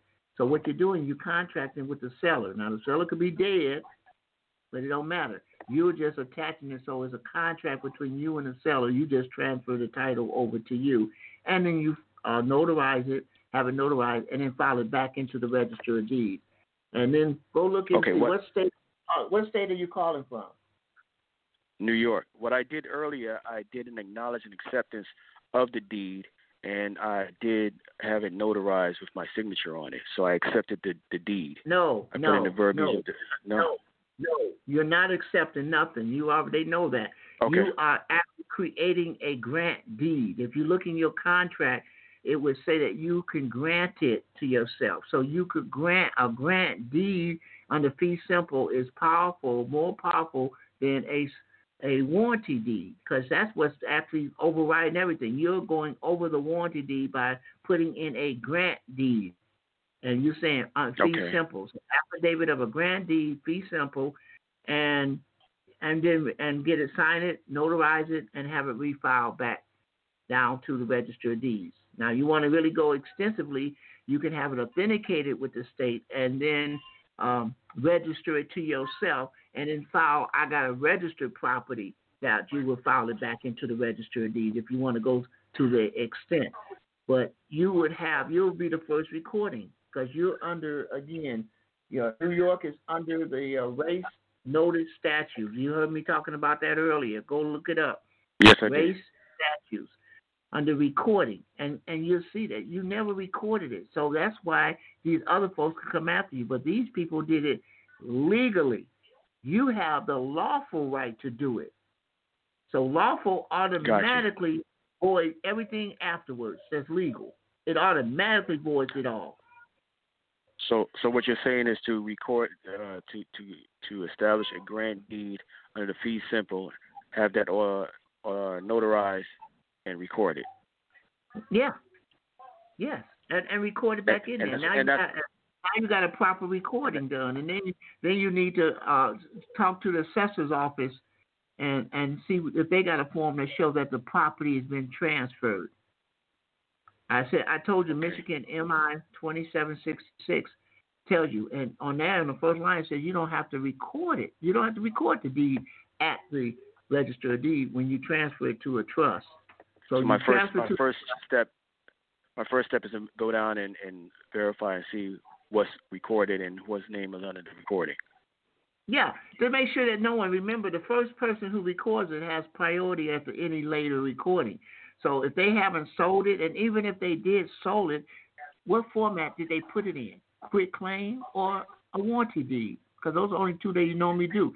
And if they did, their name would be down there on the bottom. Whoever the corporation that sold it to them is on the bottom, and their name is typed at the top. So these, as long as it's typed at the top, it's unrecorded. Gotcha. On it tomorrow. Thank you. Okay. And so he got to sign it, right? He got to sign the affidavit and have it notarized? Yes. It's got to have his signature? Okay. All right. Thank you, caller. Thank you very much. I appreciate that. Okay, then. Yeah, go look at that. Look at that race thing. That's kind of like an easy way to understand how they take your property in the first place. Because if they took it in the first place, that means you was already unrecorded. Get it? So if you want to beat them, record. Go ahead. Okay. All right. I'm going to open up 704-663. 704. 704. Do you have your mute on? 663. Okay, I'm moving on. 704. All righty. We might have answered their question. Yeah. Let's go to 229-328. 229? This is me. 229? Yeah, hello. Go ahead. Yes, we hear you. Okay, I just got a letter from the IRS where I owe them like $1,000. But I haven't filed my taxes from last year and this year, but the place is trying to charge me $50 to file my taxes because I'm going to have to owe them back. And I was trying to see, because I was hearing about the 1099 form y'all was talking about, but I wasn't really understanding it.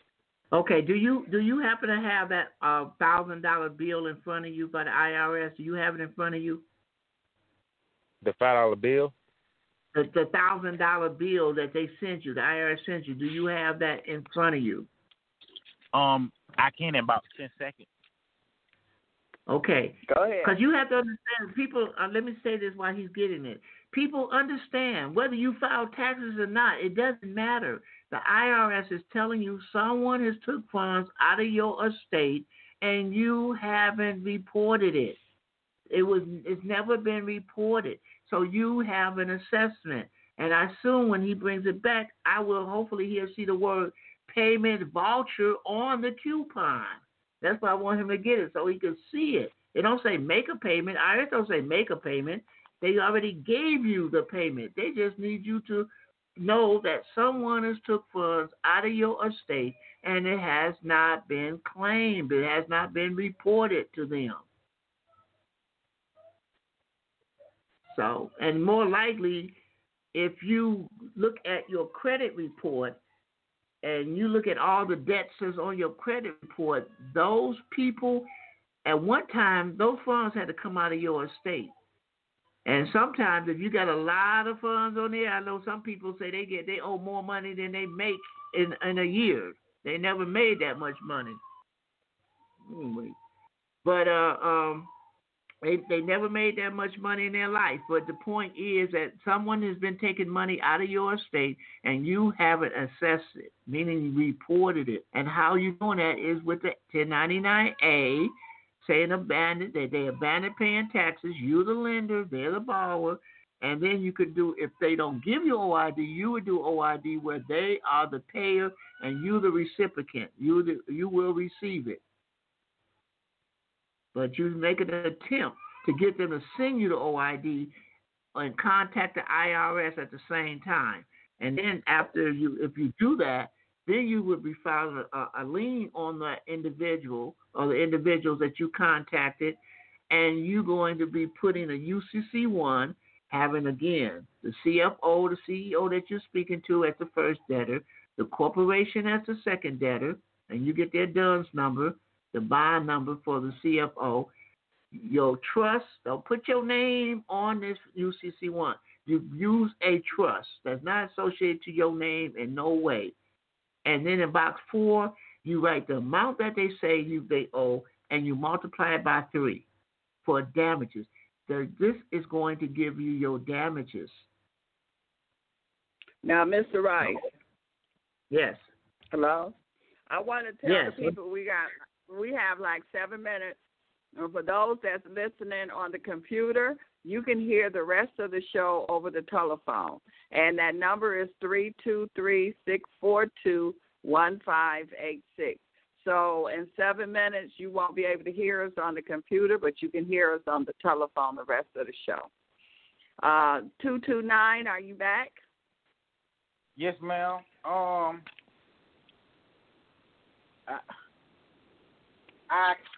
could not find it. Okay. Well, when you look for call in next week. When you see it, you should see the word payment voucher, meaning that they gave you a check. All they need is your autograph and give it back to them. They already said nobody's reported it, and they're letting you know. The IRS is your friend, people. They're just trying to let you know what's going on with your estate account. It's like they're your bankers, and they're just trying to inform you what's going on. Folks are taking funds out of your account. It doesn't matter whether you file taxes or not. They're still taking it out of your account, and every transaction is taxable. It has to be reported. And that's all we're doing with the A and the OID. We're just reporting it. We just want to report it. Okay. Got any more calls? Yes, we do. What's all that noise coming? Yeah, that was the caller. 216-268. 216-268.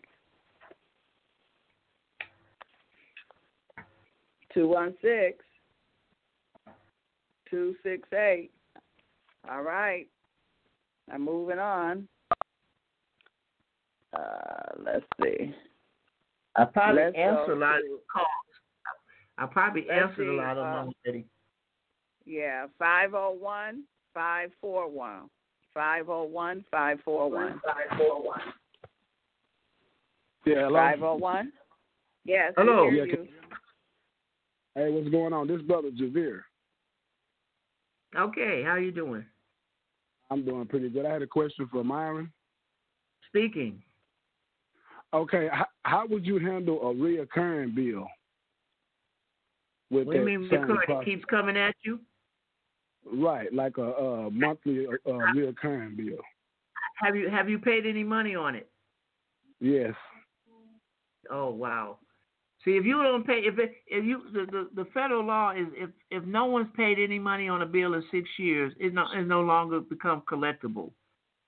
So if you pay, but if you gave them a dime, that's why they say, well, give us $10 or whatever. They just want something to make it reoccurring. But again, I guarantee you, the bill that you're getting, if you read the bill, somewhere it says this is an attempt to collect a debt. This is an attempt to collect the debt. That means they are a third-party contractor of corporation, and you do not have a contract with them. I would suggest you send there's a David called a David Clarence letter where you're telling them validate these funds that I owe you by showing me a contract, by giving me a true bill in commerce. That's when a true bill has liability and liability and asset on it. It's called a GAAP. It's under the General Accounting Acceptance Practice that every corporation must use in their accounting. So go get that David Clarence letter, and I think David Clarence and what's that lady on Talk Shoe? She's on Talk Shoe. They have a conversation with Angela Stocks. Yeah. Angela Stocks. Paula, I got a question. When you say a reoccurring bill, are you talking about like your phone bill every month or your credit card that comes as you talking about like that? Right, yeah. That's what he talking about, Mr. Roy. Well, I'm not understanding it. Are they providing you a service and you just don't want to pay it or something? Are they providing you a service? Like I'm speaking of like a utility bill or a sewer, right. Monthly sewer. When they charge you for sewer and all that kind of extra stuff. He can do it at the OID on that at the end of the year, right? Yes, if he uses a bank account, pay the bills, consolidate all your bills under one bank, and at the end of the year you OID it and get all those funds back. So it doesn't matter how much you pay. You pay now, but get paid. You pay them now and then get paid back later. Don't touch the utilities because they are private corporations and they can cut you off. They're private and they can cut you off. Now, another way you may want to show them is when you send in the bill with the payment, attach a 1099-A saying you're the lender. Maybe they will give you a check instead of a bill next month because they know who the lender is. They know who the owner is. So give them a 1099-A. Say, I'm the lender, they're the borrower, and they have abandoned paying taxes on the funds they took out, so you check box 5. And, the rest of the stuff on that form is pretty self-explanatory. But basically, all you're trying to do is say, I am the lender, I'm the owner, and they're supposed to give you OID at the end of the year or whenever they find to be convenient, every quarter or every semi-annually. But you have to let them know who you are. You may want to listen to a guy named Free Inhabitants. He gets a check every single month. So instead of them sending him an OID, they're giving him a check every month. So there's ways you can beat this. I know we had a lady on, Beverly, didn't it? She said she ain't paid a utility bill in a year or so back then, in a day, Yeah, yeah. Mm-hmm. Still not paying. Once you let them know who you are, because you signed the contract. We sign these contracts as debtors, but we telling them we will pay you every month. Well, that's the sound of a debtor. That's not the sound of a creditor. So they don't know the office of the creditor is vacant. Because remember, they're trustees for the creditor. They are public trustees for the creditor. So if they don't know who the creditor is, they're keeping the money for themselves until the creditor steps into office, and then they're going to give them all the money that they have collected, that they work for you. Okay, I got one more question. I appreciate you for explaining that also. Now, when we're dealing with court, would it be what's your take on claiming the case and putting it as trust res? Trust res. Using a trustware to claim the case? Yeah, you can use anything to claim the case as long as the trustware represents you. What you have to do it, you have to get the judgment. You get a certified copy of the judgment or whatever paperwork you get from them, and you need to control it. Put an affidavit on there, authenticate it. You need to put explain in the affidavit why this bill is not. Is this a traffic violation kind of bill? No, this felony court. Oh, felony court. Okay. Well, for them to take you to court, everybody who goes to court has to file a bond because they might damage the defendant. If you're the defendant, they may damage you. So they have a bond that they created for you. So what you need to do is talk to the prosecutor at the beginning. If you do at the beginning of a case, you ask the prosecutor called right of subrogation. You want him to put you in place of him on that bond and to pay off the case and pay you at the same time. That's the right of subrogation. Now, if the judge have the bond, you need to ask, I need to see the bond so I know who's liable that damaged me, who I can file a complaint against if I get damaged. So I need a copy of the bond because the bond is insurance against you. So if you get damaged. So you want to know who it is that has a liability against you. So you say, Your Honor, I need to see the bond, not only to find out what I'm being charged, but how much I'm being charged with and who's the liable person. Now, once you get the bond is like a check. You can flip it over and sign it and endorse it and give it back to him and say, we can all go home now. Thank you. The bond is a check. It's like a check. So you can flip it over and endorse it. You need to ask for it because all these guys in jail don't even know how much they're in jail for. They don't even know because once it gets the bond get paid that they created, get paid off, then they get out. But they didn't even know when they walked in there, they went to jail, walked out of that courtroom and didn't even know how much they were owing. Get a copy of the bond. It will help you to defend yourself. I need to see the bond. I need to know what I'm in here for. Otherwise, how can I defend myself? Hey, you're not talking about the bond that the judge say, well, I'm going to put you on a $2,000 bond until you come back in court. You're not talking about that bond. No, not the appearance bond, the one, because you sound like he's got a civil case that they're filing against him, and that's it. They had to create a bond. And they got a bid bond because they're going to put it out there on the market where people are going to bid for it. These are the bonds you need to be looking at. I need to see because they could damage me, and I need to know. You have to remember these are not judges. These are administrators, and they're only doing a job of collecting money for their corporation. Everyone that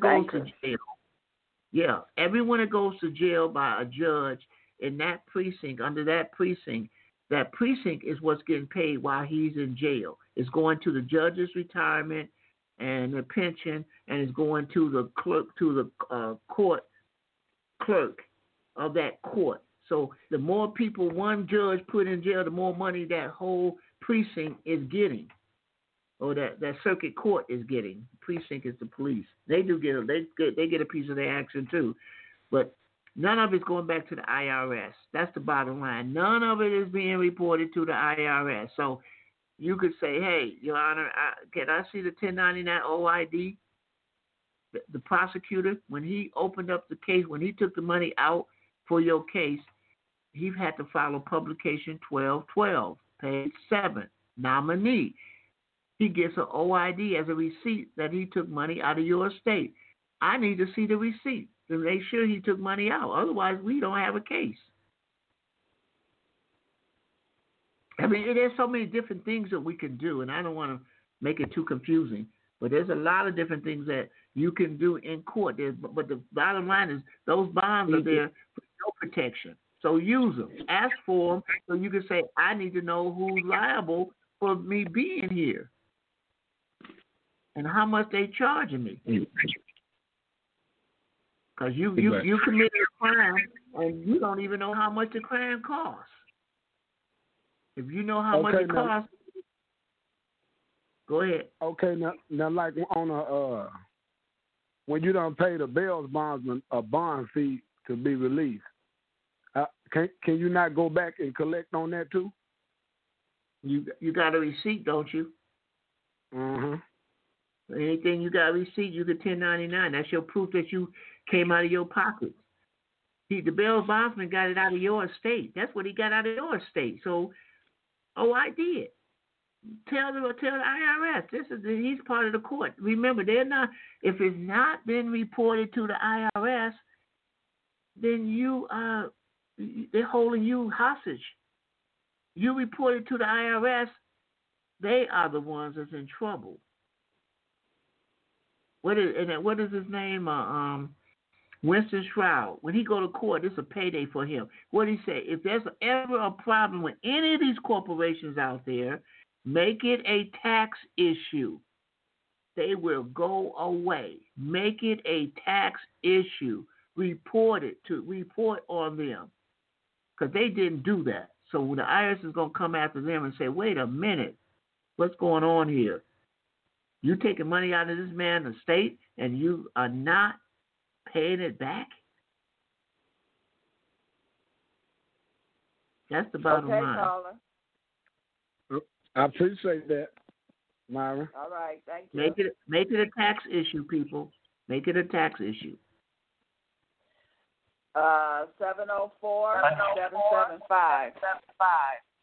Okay, 704. Okay, 704. We moving on. All right, let's go to 720-883. 720. 720. How y'all doing? Y'all can hear me this well. Yeah, now I can hear you. How y'all doing? Peace to the gods. Hey, how you doing? Peace and love. Just lucky, Marvin. How y'all making it? All right, good. I just had one question. I just had one of the questions on the estate when you filing the taxes. Do you know what forms off the back that you will be filing? On your estate, or are you saying for the estate? Yeah, for the estate. Well, the estate is a trust, and you should be filing a 1041 at the minimum. It's in the wrong tax class, but that's the only one that will give you. And if you go to 26 USC 1 and look at the tax rate, the estate and the trust tax rate is so much lower than all the other tax jurisdiction, all the other people, married, single, head of household, divorce. It's ridiculous when you see the taxes coming out of their money, and then what you get as an estate under 26 USC number 1. You have you only go up to $7,500, so everything over that doesn't matter. At anything over $7,500, $2,125 is taken out of your gross. I think that will give you a pretty big refund back. Repeat that statute again. 26 USC 1. One. Okay, I share something with the people that's on the line? I know I actually got a lot of people called in. Can I share something with you?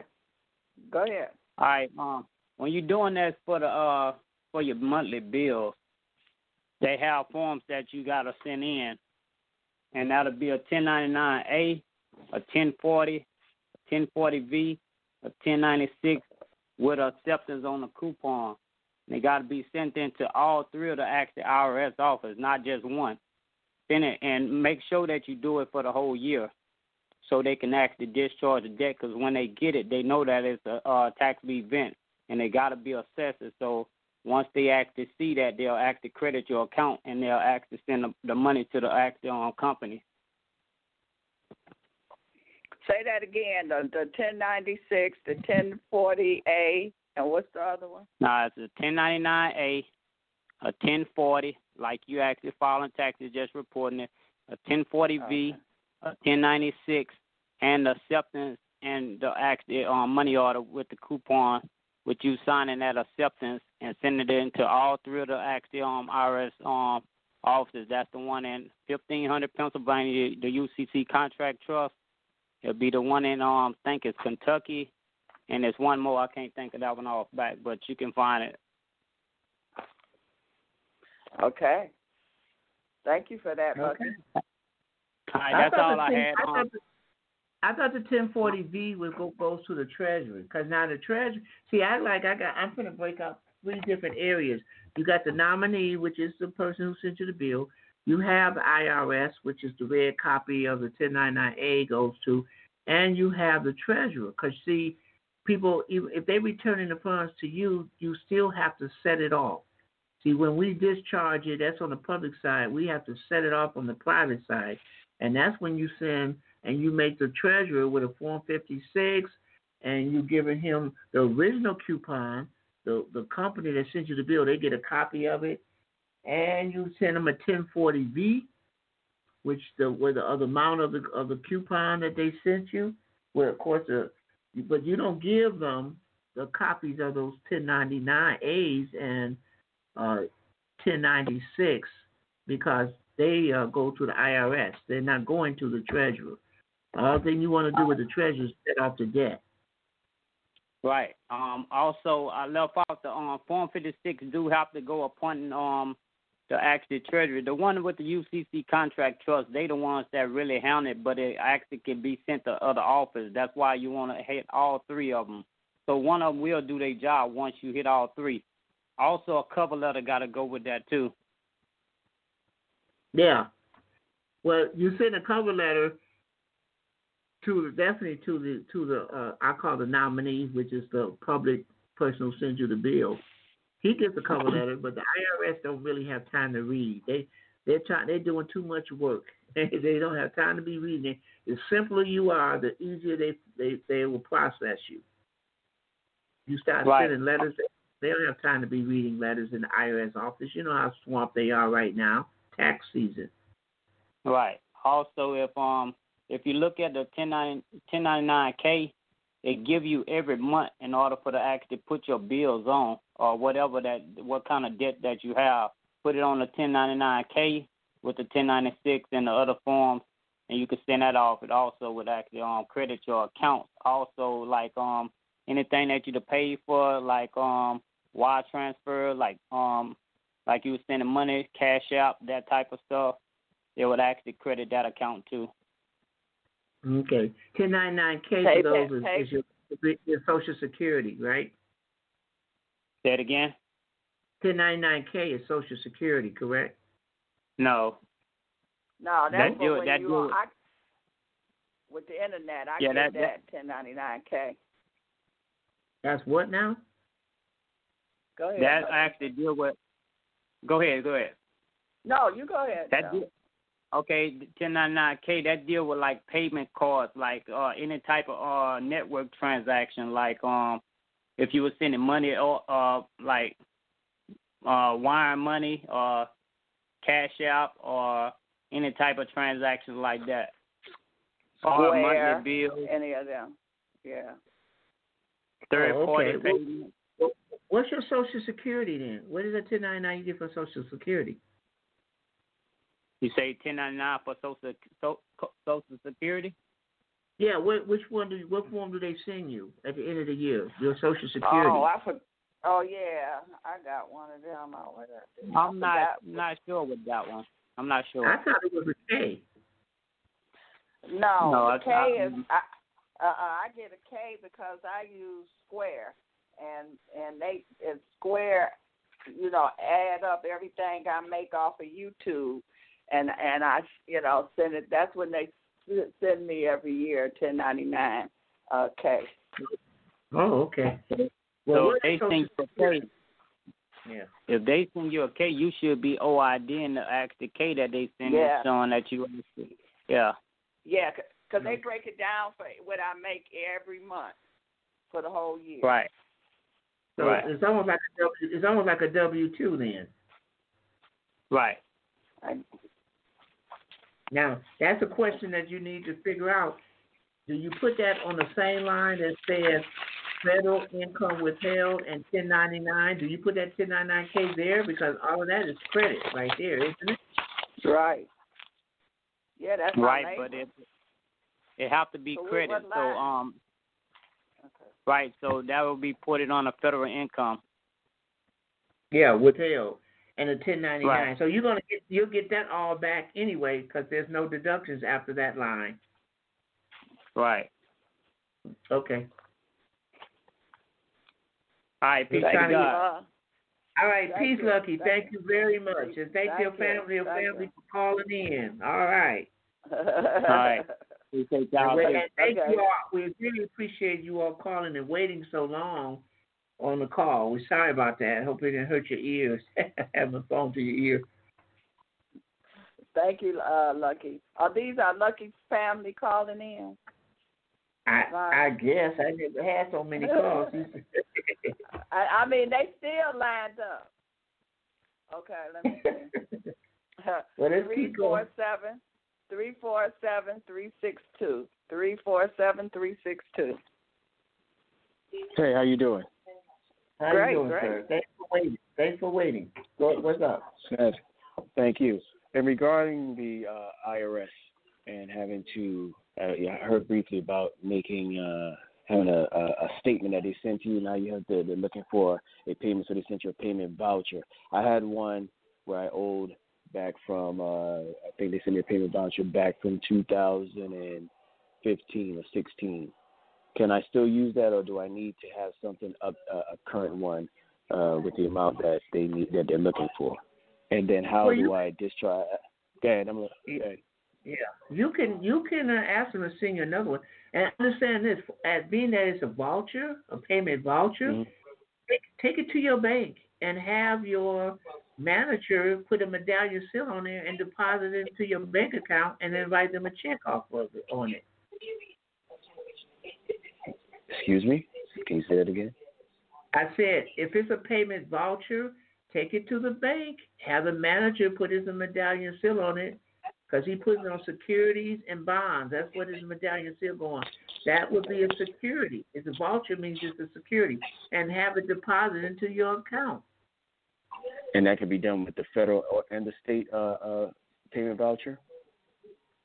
Any voucher is a check. I mean, that's what they're giving you. A voucher is money. It's worth money. If you get a voucher, then you should be able to deposit it. If you owe, then you write the money right off of whatever you just deposited. So it's not coming out of your pocket. They gave it to you, and you're giving it back to them. Okay. I never known the state give vouchers. But see, again, under 31 U.S.C. 3124, you're not supposed to be paying anything from the state or anything lower than that, including property taxes. That's not. Yeah, and then on the part B, it says for federal, it has to say evidence of ownership. It's in there three times. If you look at that law, look at number B, federal, evidence of ownership. That means if you get a check that says federal government on it, then you have to file a 1040. But if you don't get a check by the federal government, you don't have to file it. You don't have to file taxes. For those who don't want to file, that tells you you're exempt from taxation. However, why don't we get paid? Now that we know we don't have to pay nothing, that all we're doing is reporting so we can get it back, I don't think it's a problem filing with you. I wouldn't. I don't mind filing if I'm going to get a check back. Even though that's an old voucher, I don't remember seeing an expiration date on that. I'm not sure. Do you have an IRS office near you? Yes, I do. Go take it to them and see what you can do. If they can issue you a new one or more up there, and then go out and cash it. If you see it says payment voucher on it?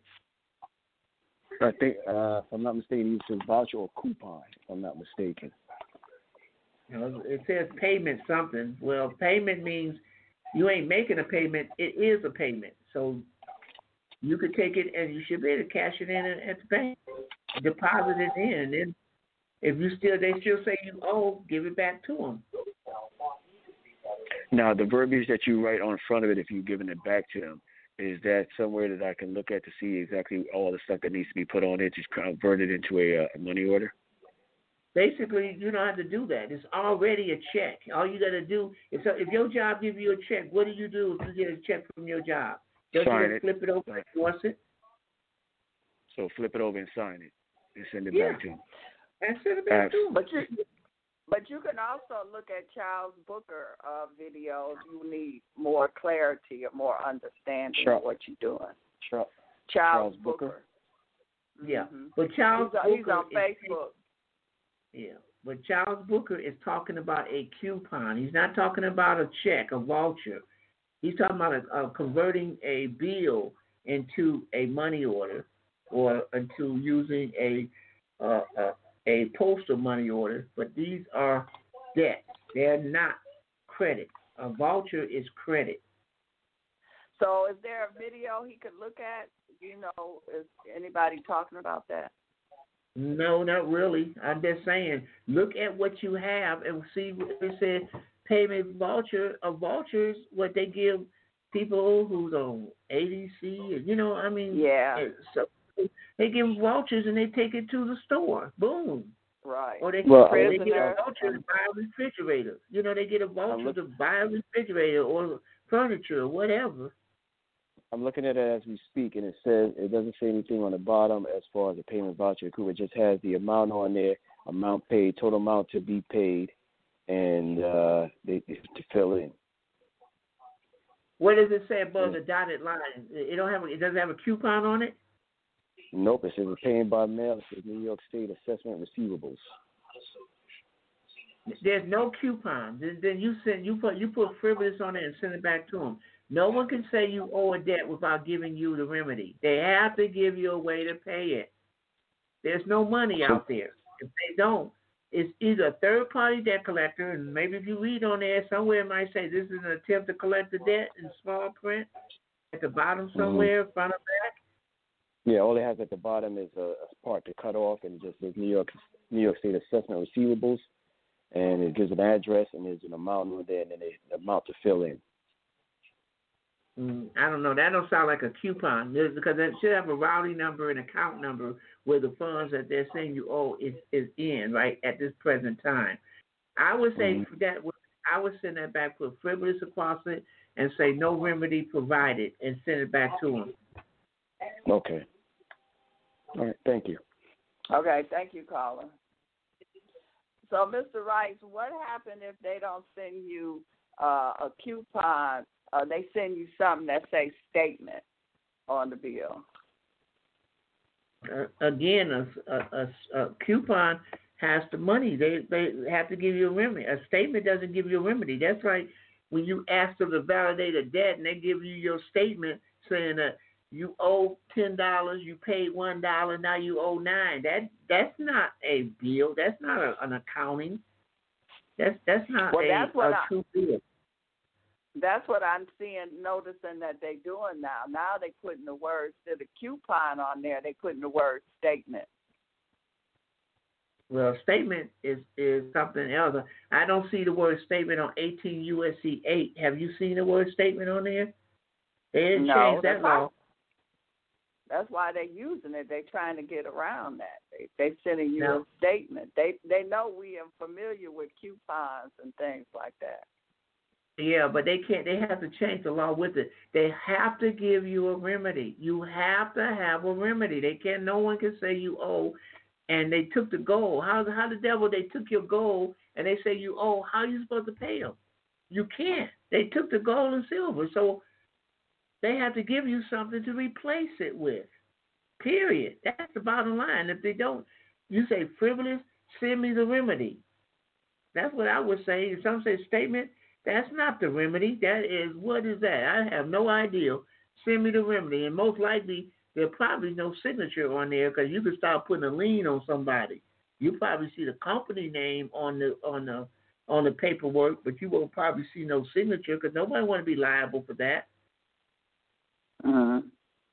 Okay. Let me open up this other line. You got them calling in tonight, Mr. Rice. 501-541. 501 501-541. All righty. Yeah, hello? 501-541. Yeah, I mean, this brother Javere, I was back again. Okay. I had one more question about... Oh, go ahead. Right quick. Go ahead. Because we're running out of time. Okay, I just had a quick question about... doing a return on if you was employed with an employer, you were saying something about a W-2C on one of your previous shows, Myron? Yes. W-2C is correcting the W-2. Your employer gave you a wages and tax statement at the end of the year, but he did his job. He told the IRS that he was taking funds out of your estate, and he's giving you a chance to report it to the IRS. So that's what you, but is under wages. You are reporting it, or your tax agent is putting it under as a tip. Wages is not a tip. And if you look at the W-2C, you'll see wages and tips and other compensation in the same box. So that must mean wages is equal to a tip. So you're going to change it because you have. If you got a W-2, I guarantee that you punch the clock in there and you use your labor. And labor is not taxable. So in the first box where it says wages, tips, and compensation, you put that number in there. But when it says corrected, you put 0. And then you go over to the next side, and you say where it says federal income withheld, and you put down what that is on your check. But whereas the next one where it says corrected federal income withheld, you put the gross on the W-2. Whatever that gross is, that is what you put on that W-2C. Okay, I appreciate that. Thank you. Okay. Because that's you're changing it. Okay. You're changing it from a tip to a tax exempt income. Okay, 530-845. 530-845. Greetings, Beverly and Myron. Greetings. Can you hear me? Yes. Right. Yes, we can. Since we're on that W-2C, I do have a few questions. As far as when you say gross, is that the total including Social Security wages, or is that just the wages, tips, other compensation? No, because if you look at the numbers on that W-2C, it associated to the same numbers on the W-2. So all you is that where it says you put the first box where it says wages or social or whatever that number, you put that in the first box, but when it says corrected, you're going to put 0 in that box. Everything is going to be 0. Okay. And then when it goes to the federal income tax withheld, previously would be 0, and the corrected. No. If you whatever number they had, you put in there, and then you put the same number corrected as being the same. No, you're right. 0. Wait a minute. Hold on. Yeah. So let me look. Hold on a minute. Let me look at this here. Okay, because I don't have one filled out.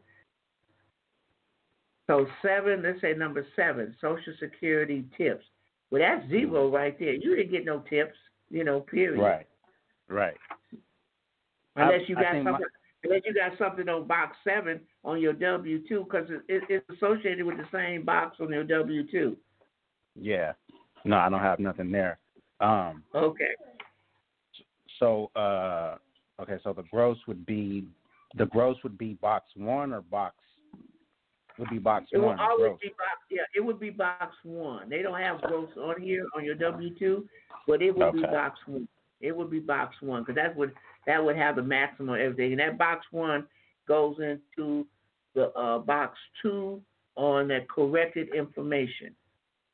Okay, and then on the bottom of W-2C it says. There's a state correction information and locality correction information.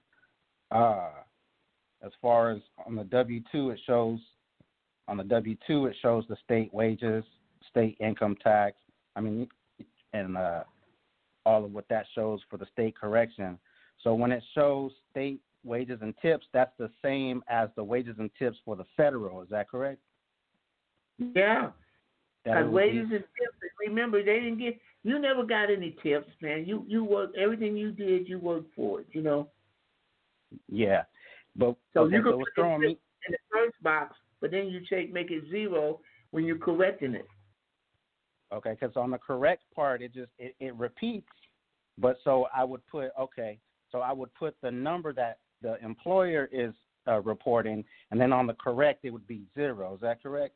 Because there's no... Yeah, because there's no tips. Okay. You have to figure out how to make it look like it's federal income withheld. That's it. Got it. All right. And then I have a question on the bank account. If I have a joint bank account with my wife, as far as doing the 1099A and the OID, does it just have to be one of us on the A and the OID, or do I? If you're in the same, and you should be under the same trust, she could file with you, and y'all just have to total it all up. But you're going to have to put down where the sources is, what comes from her, what comes from you. But this all should be totaled up and put on a 1041. Because y'all under the same trust. Got it. And then are the bank withdrawals 1099A OID-able? Withdrawal? Everything you sign. What do you mean withdrawal? Anything you sign is where you... Oh, go ahead. If I wrote a check to somebody withdrawing money out of my account and I signed the check, fine. If I use a debit card or credit card to pay, so that's why you try to be where you always use the same bank, consolidate everything with the same bank, so you won't be all over the place. Okay. Yeah, because we you can 1099A and OID a credit union. Yes. Yeah. A credit union and banks are the same. They're pretty much the same thing. The only thing that the credit union don't have is they don't have medallion seals and collateral escrow account. Yep. Yeah, credit unions have one. I think they go up to about 100,000. At least one that I checked. Yeah. Oh, okay. And you said Debbie, they signed the papers. Yeah, my credit union got a medallion seal. Oh, okay. Well, I thought that was a change. And I did. They signed something for $250,000. Oh, okay. That's even better. So I don't know if these all credit unions like that. I don't know. Yeah, they normally don't get all that, details into credit unions. They just basically use your pension, because they're using your pension for collateral. Usually, that's what they used to be. Those credit unions use your pension. I know the city did. So. Okay. So that's it, Colin. I think that's it. Thank you. Okay. I don't think can you open up a business account at a credit union? Yeah, I did. You did? Okay. Mm-hmm. Yeah. I thought they were going to give social security numbers. No, I had two accounts. I had a personal account and a business account. Well, a lot of things has changed since 2007 when I was in there with okay. Yeah. Oh yeah. All right, this is our last caller. Oh, wait a minute. No, we're not finished. Hold on. Wait a minute. This is our last caller here. They've been holding for a while. 602-303. 602-303. 602? You fall asleep? Okay. Yeah, you probably answered the question. Since they didn't answer theirs, this is going to be our last call. 419-913. That's it. 419. Okay. Sounds like Ohio. Uh-huh. Greetings, Myron and Bev. How are you all this evening? Great. Hello, Doctor. Good to hear your voice, Myron. And I have a quick question, I think. If I understood correctly, the previous caller, he spoke about OIDing his credit union. Is that correct? Right. He was asking him, said he do things with a credit union, and I said, yes, you can OID the credit union, too. Okay, well, that's what I get to know, because this particular situation I have, it's dealing with a piece of real estate property that I have knowledge of, and I'm looking at the option of OIDing all of the payments that I have been making to this individual for the last 10 years. Now, will I be able to go back for the last 10 years? Only if you're using a 709 or 706, you can go back. A 1040 or 1041, you only can go back 3 years. Okay, 3 years. Okay, then. And the only thing that I recognize that I've done that I have to correct is that I did not put the actual address on all of my receipts that I have from this individual. So I'm going to have to put my address on all of the receipts that I have for payments that I've made to this individual, and I can do that for the last 3 years, correct? Is that what I understand? Yes, but seems like they would have the when they gave you the receipt, they would have had the address on the receipt. They didn't give you the address in reference to what you paid them for. No, and to be perfectly honest, I was a person that actually initiated the receipts, and I didn't have the knowledge to put the address of the property on the receipts, but that will be something that I will be initiating effective this month. Okay. Well, putting it on at a later date, I don't know. That's a touchy situation, but, you know, because she probably won't have any records that she received it, if what we're talking about, and she hasn't reported all these funds to the IRS. You know, it being that it's the same amount, and someone may refer to the receipt as a receipt, if it was an amount that was mentioned on the original contract, then it would probably be acceptable in that fashion, because it was on the contract of what address you was working with. Okay, so even though I didn't remember, I have the knowledge to put it on all of my receipts for the last 2 years, it was on the initial real estate purchase agreement. So do you think that it still be okay that I, over the last 2 years, that I submit these receipts? In addition to the current month of March, I will have the address that should have been on the last 3 years of them. Do you know what I mean? Yeah. Well, again, if the amount is just pretty much the same as it was from the first day that this contract was written up, it makes it irrefutable that they can say that, oh no, this didn't go to that property. You know, it depends on the contract. It's kind of difficult. It's on that line. You're right on that iffy line right now, but I would still submit it in. As payments to the person. Okay, because I've been dealing with this individual for the last 2 years regarding this same real estate property. It's just that I didn't have the knowledge until recently that I probably ought to have had the address on each and every last one of those receipts for the last 3 years. So I will begin that process this March, and I am going to go through the OIDing of the last three, minimally the last 3 years. Did you have her name on those receipts as well? Yes, on every last one of them. Okay, well, if her name is on there, you know, then that might help right there. It'll show. And the contract will show something has to be paid every month, and you made payments every month, and her name was on it. Her name is her name was your address right there. Okay, then. All right. Okay. Thank you. Great talking with you, yeah. Thank you, Doctor. Oh, good to talk with you. Okay. Well, Mr. Rice, I know that you gave us a lot of information. They worked you tonight. I'm going to sleep good tonight. Look at me. I mean, yes, you three. Are. I'm tired. I'm tired, and I didn't even do the talking. I'm just listening, and I'm tired. Yeah, we had 15 calls that I got. 4 of them didn't say nothing. All right. 15. That is great. And nobody wrote anything on the chat line? Write you anything? No. And I don't know. My chat might be acting up because I'm not on the computer. I'm on my my other thing. So it might be acting up. Okay. I want to ask you, do you have some kind of count of how many people even that's not in the queue that might be listening? Are you able to know how many people are listening as opposed to being in the queue? Yeah. Really? We had a lot of listeners, more than the people who called us.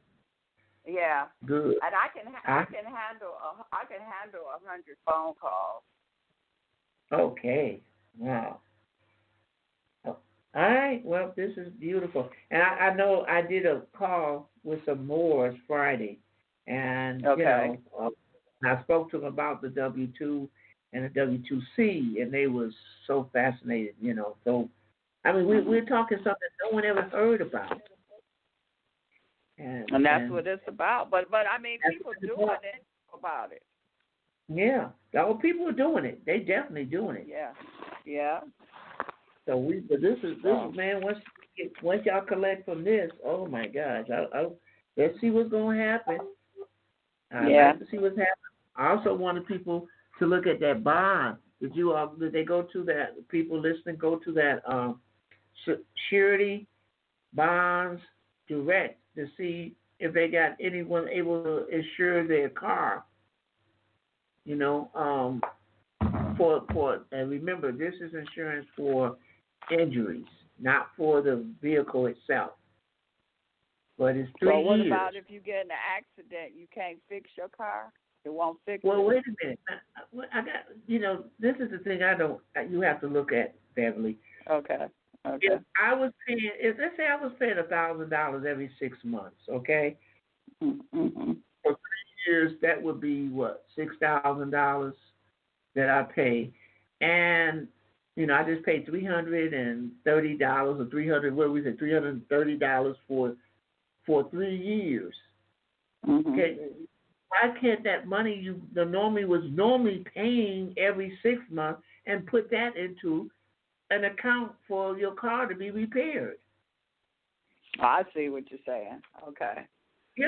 So you got lots of money already. So why aren't you putting in? Why we going to go to the bars now and buy more liquor or something? Why can't you put what money up? Do. It's like, I got this extra money here. I could buy me a new dress or some extra shoes. But I see what you're saying. Take that money and just put it up. So if you do have an accident, you pay for the repairs, and that bond will pay for any injury. Yeah, or the $600 would be $6,000 could be a down payment for another car. If you figure your car too damaged, you'll have enough to go get you another car.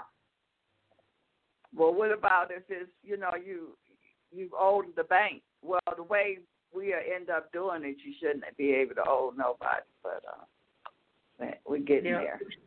Right. We're supposed to be able to put, a postal money order. Boom, that car paid for. Right, right. You shouldn't be riding in a car right now. Nobody out there should be driving in a car that you still paying monthly fees on. You shouldn't be doing that right now. There's no reason you should be doing that. You glutton for punishment. Yeah, you calling the wrong show. Okay. Well, Mr. Rice, we will continue this next Sunday. So come and join us next Sunday. And I just want to also give that disclaimer again.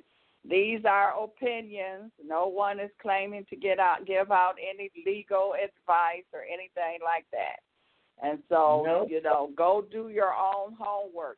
Mr. Rice is giving you the laws, but it's up to you to do, to do your research.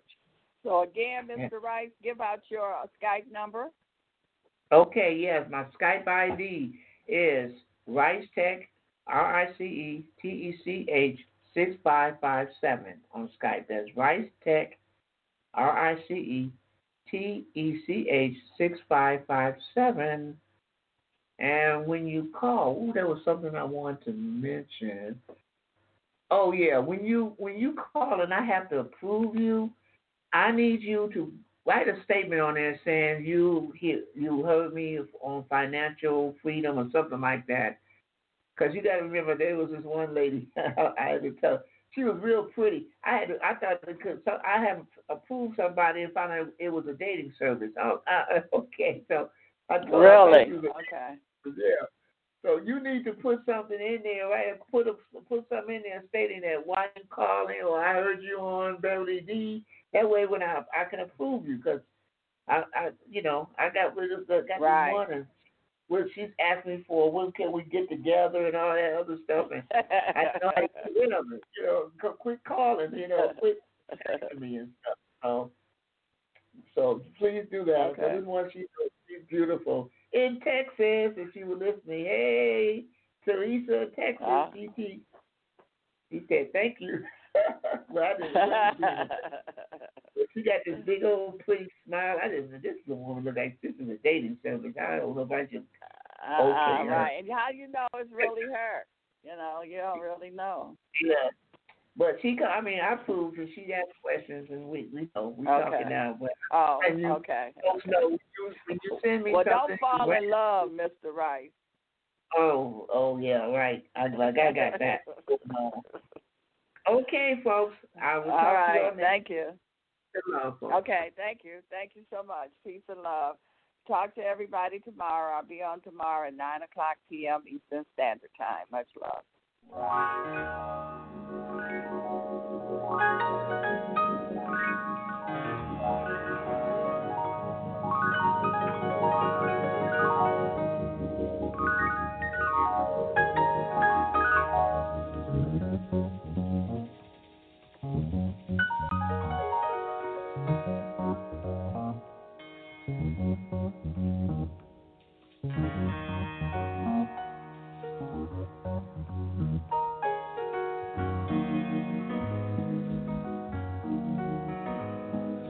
Wake up, everybody, no more sleeping in bed. No more backward thinking, time for thinking ahead. The world has changed so very much from what it used to be. There's so much hatred, war and poverty. Oh,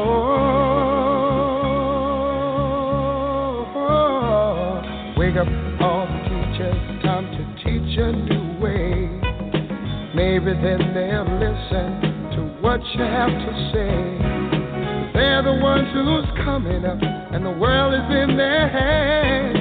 When you teach the children, teach them the very best you can. The world won't get no better if we just let it be. Na, na, na, na, na, na. The world won't get no better. We gotta change it now, just you and me. Wake up, all the doctors, make the old people well. They're the ones who suffer and who catch all the hair. But they don't have so very long before their judgment day. Won't you make them happy before they pass away? Wake up, all the builders, time to build a new land. I know we could do it if we all lend a hand. The only thing we have to do is put it in our minds. Surely things will work out, they do it every time. Won't get no better if we just let it be. Na, na, na, na, na, na, na. The world won't get no better. We gotta change it, now, just you and me. Yeah. Change it, yeah, just you and me. Change it, yeah. Can't do it alone. Can't do it alone. Need some help, y'all. Can't do it alone. Can't do it alone. Yeah, yeah. Wake up, everybody. Wake up, everybody. Need a little help, y'all. Yes, we do. Need a little help. Said boy. Need some help, y'all. Change the world. What it used to be. Can't do it alone.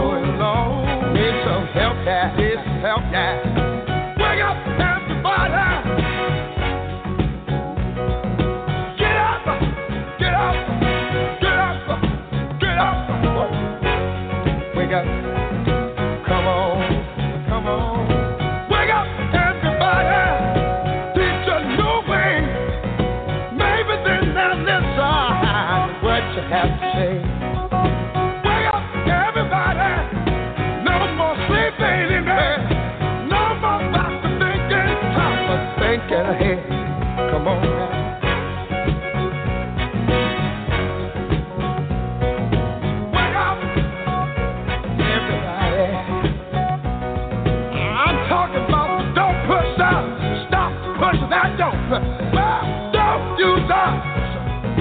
Stop using the dope. Wake up. Yeah.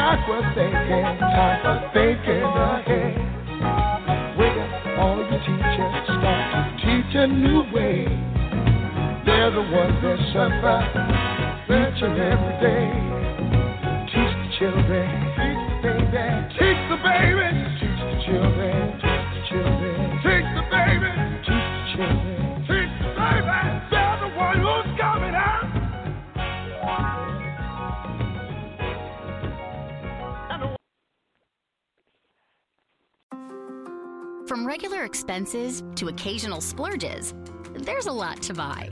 Why not get cash back every time you spend? With the PenFed Power Cash Rewards Card, you get cash back on every purchase. That's everywhere, every time you use it.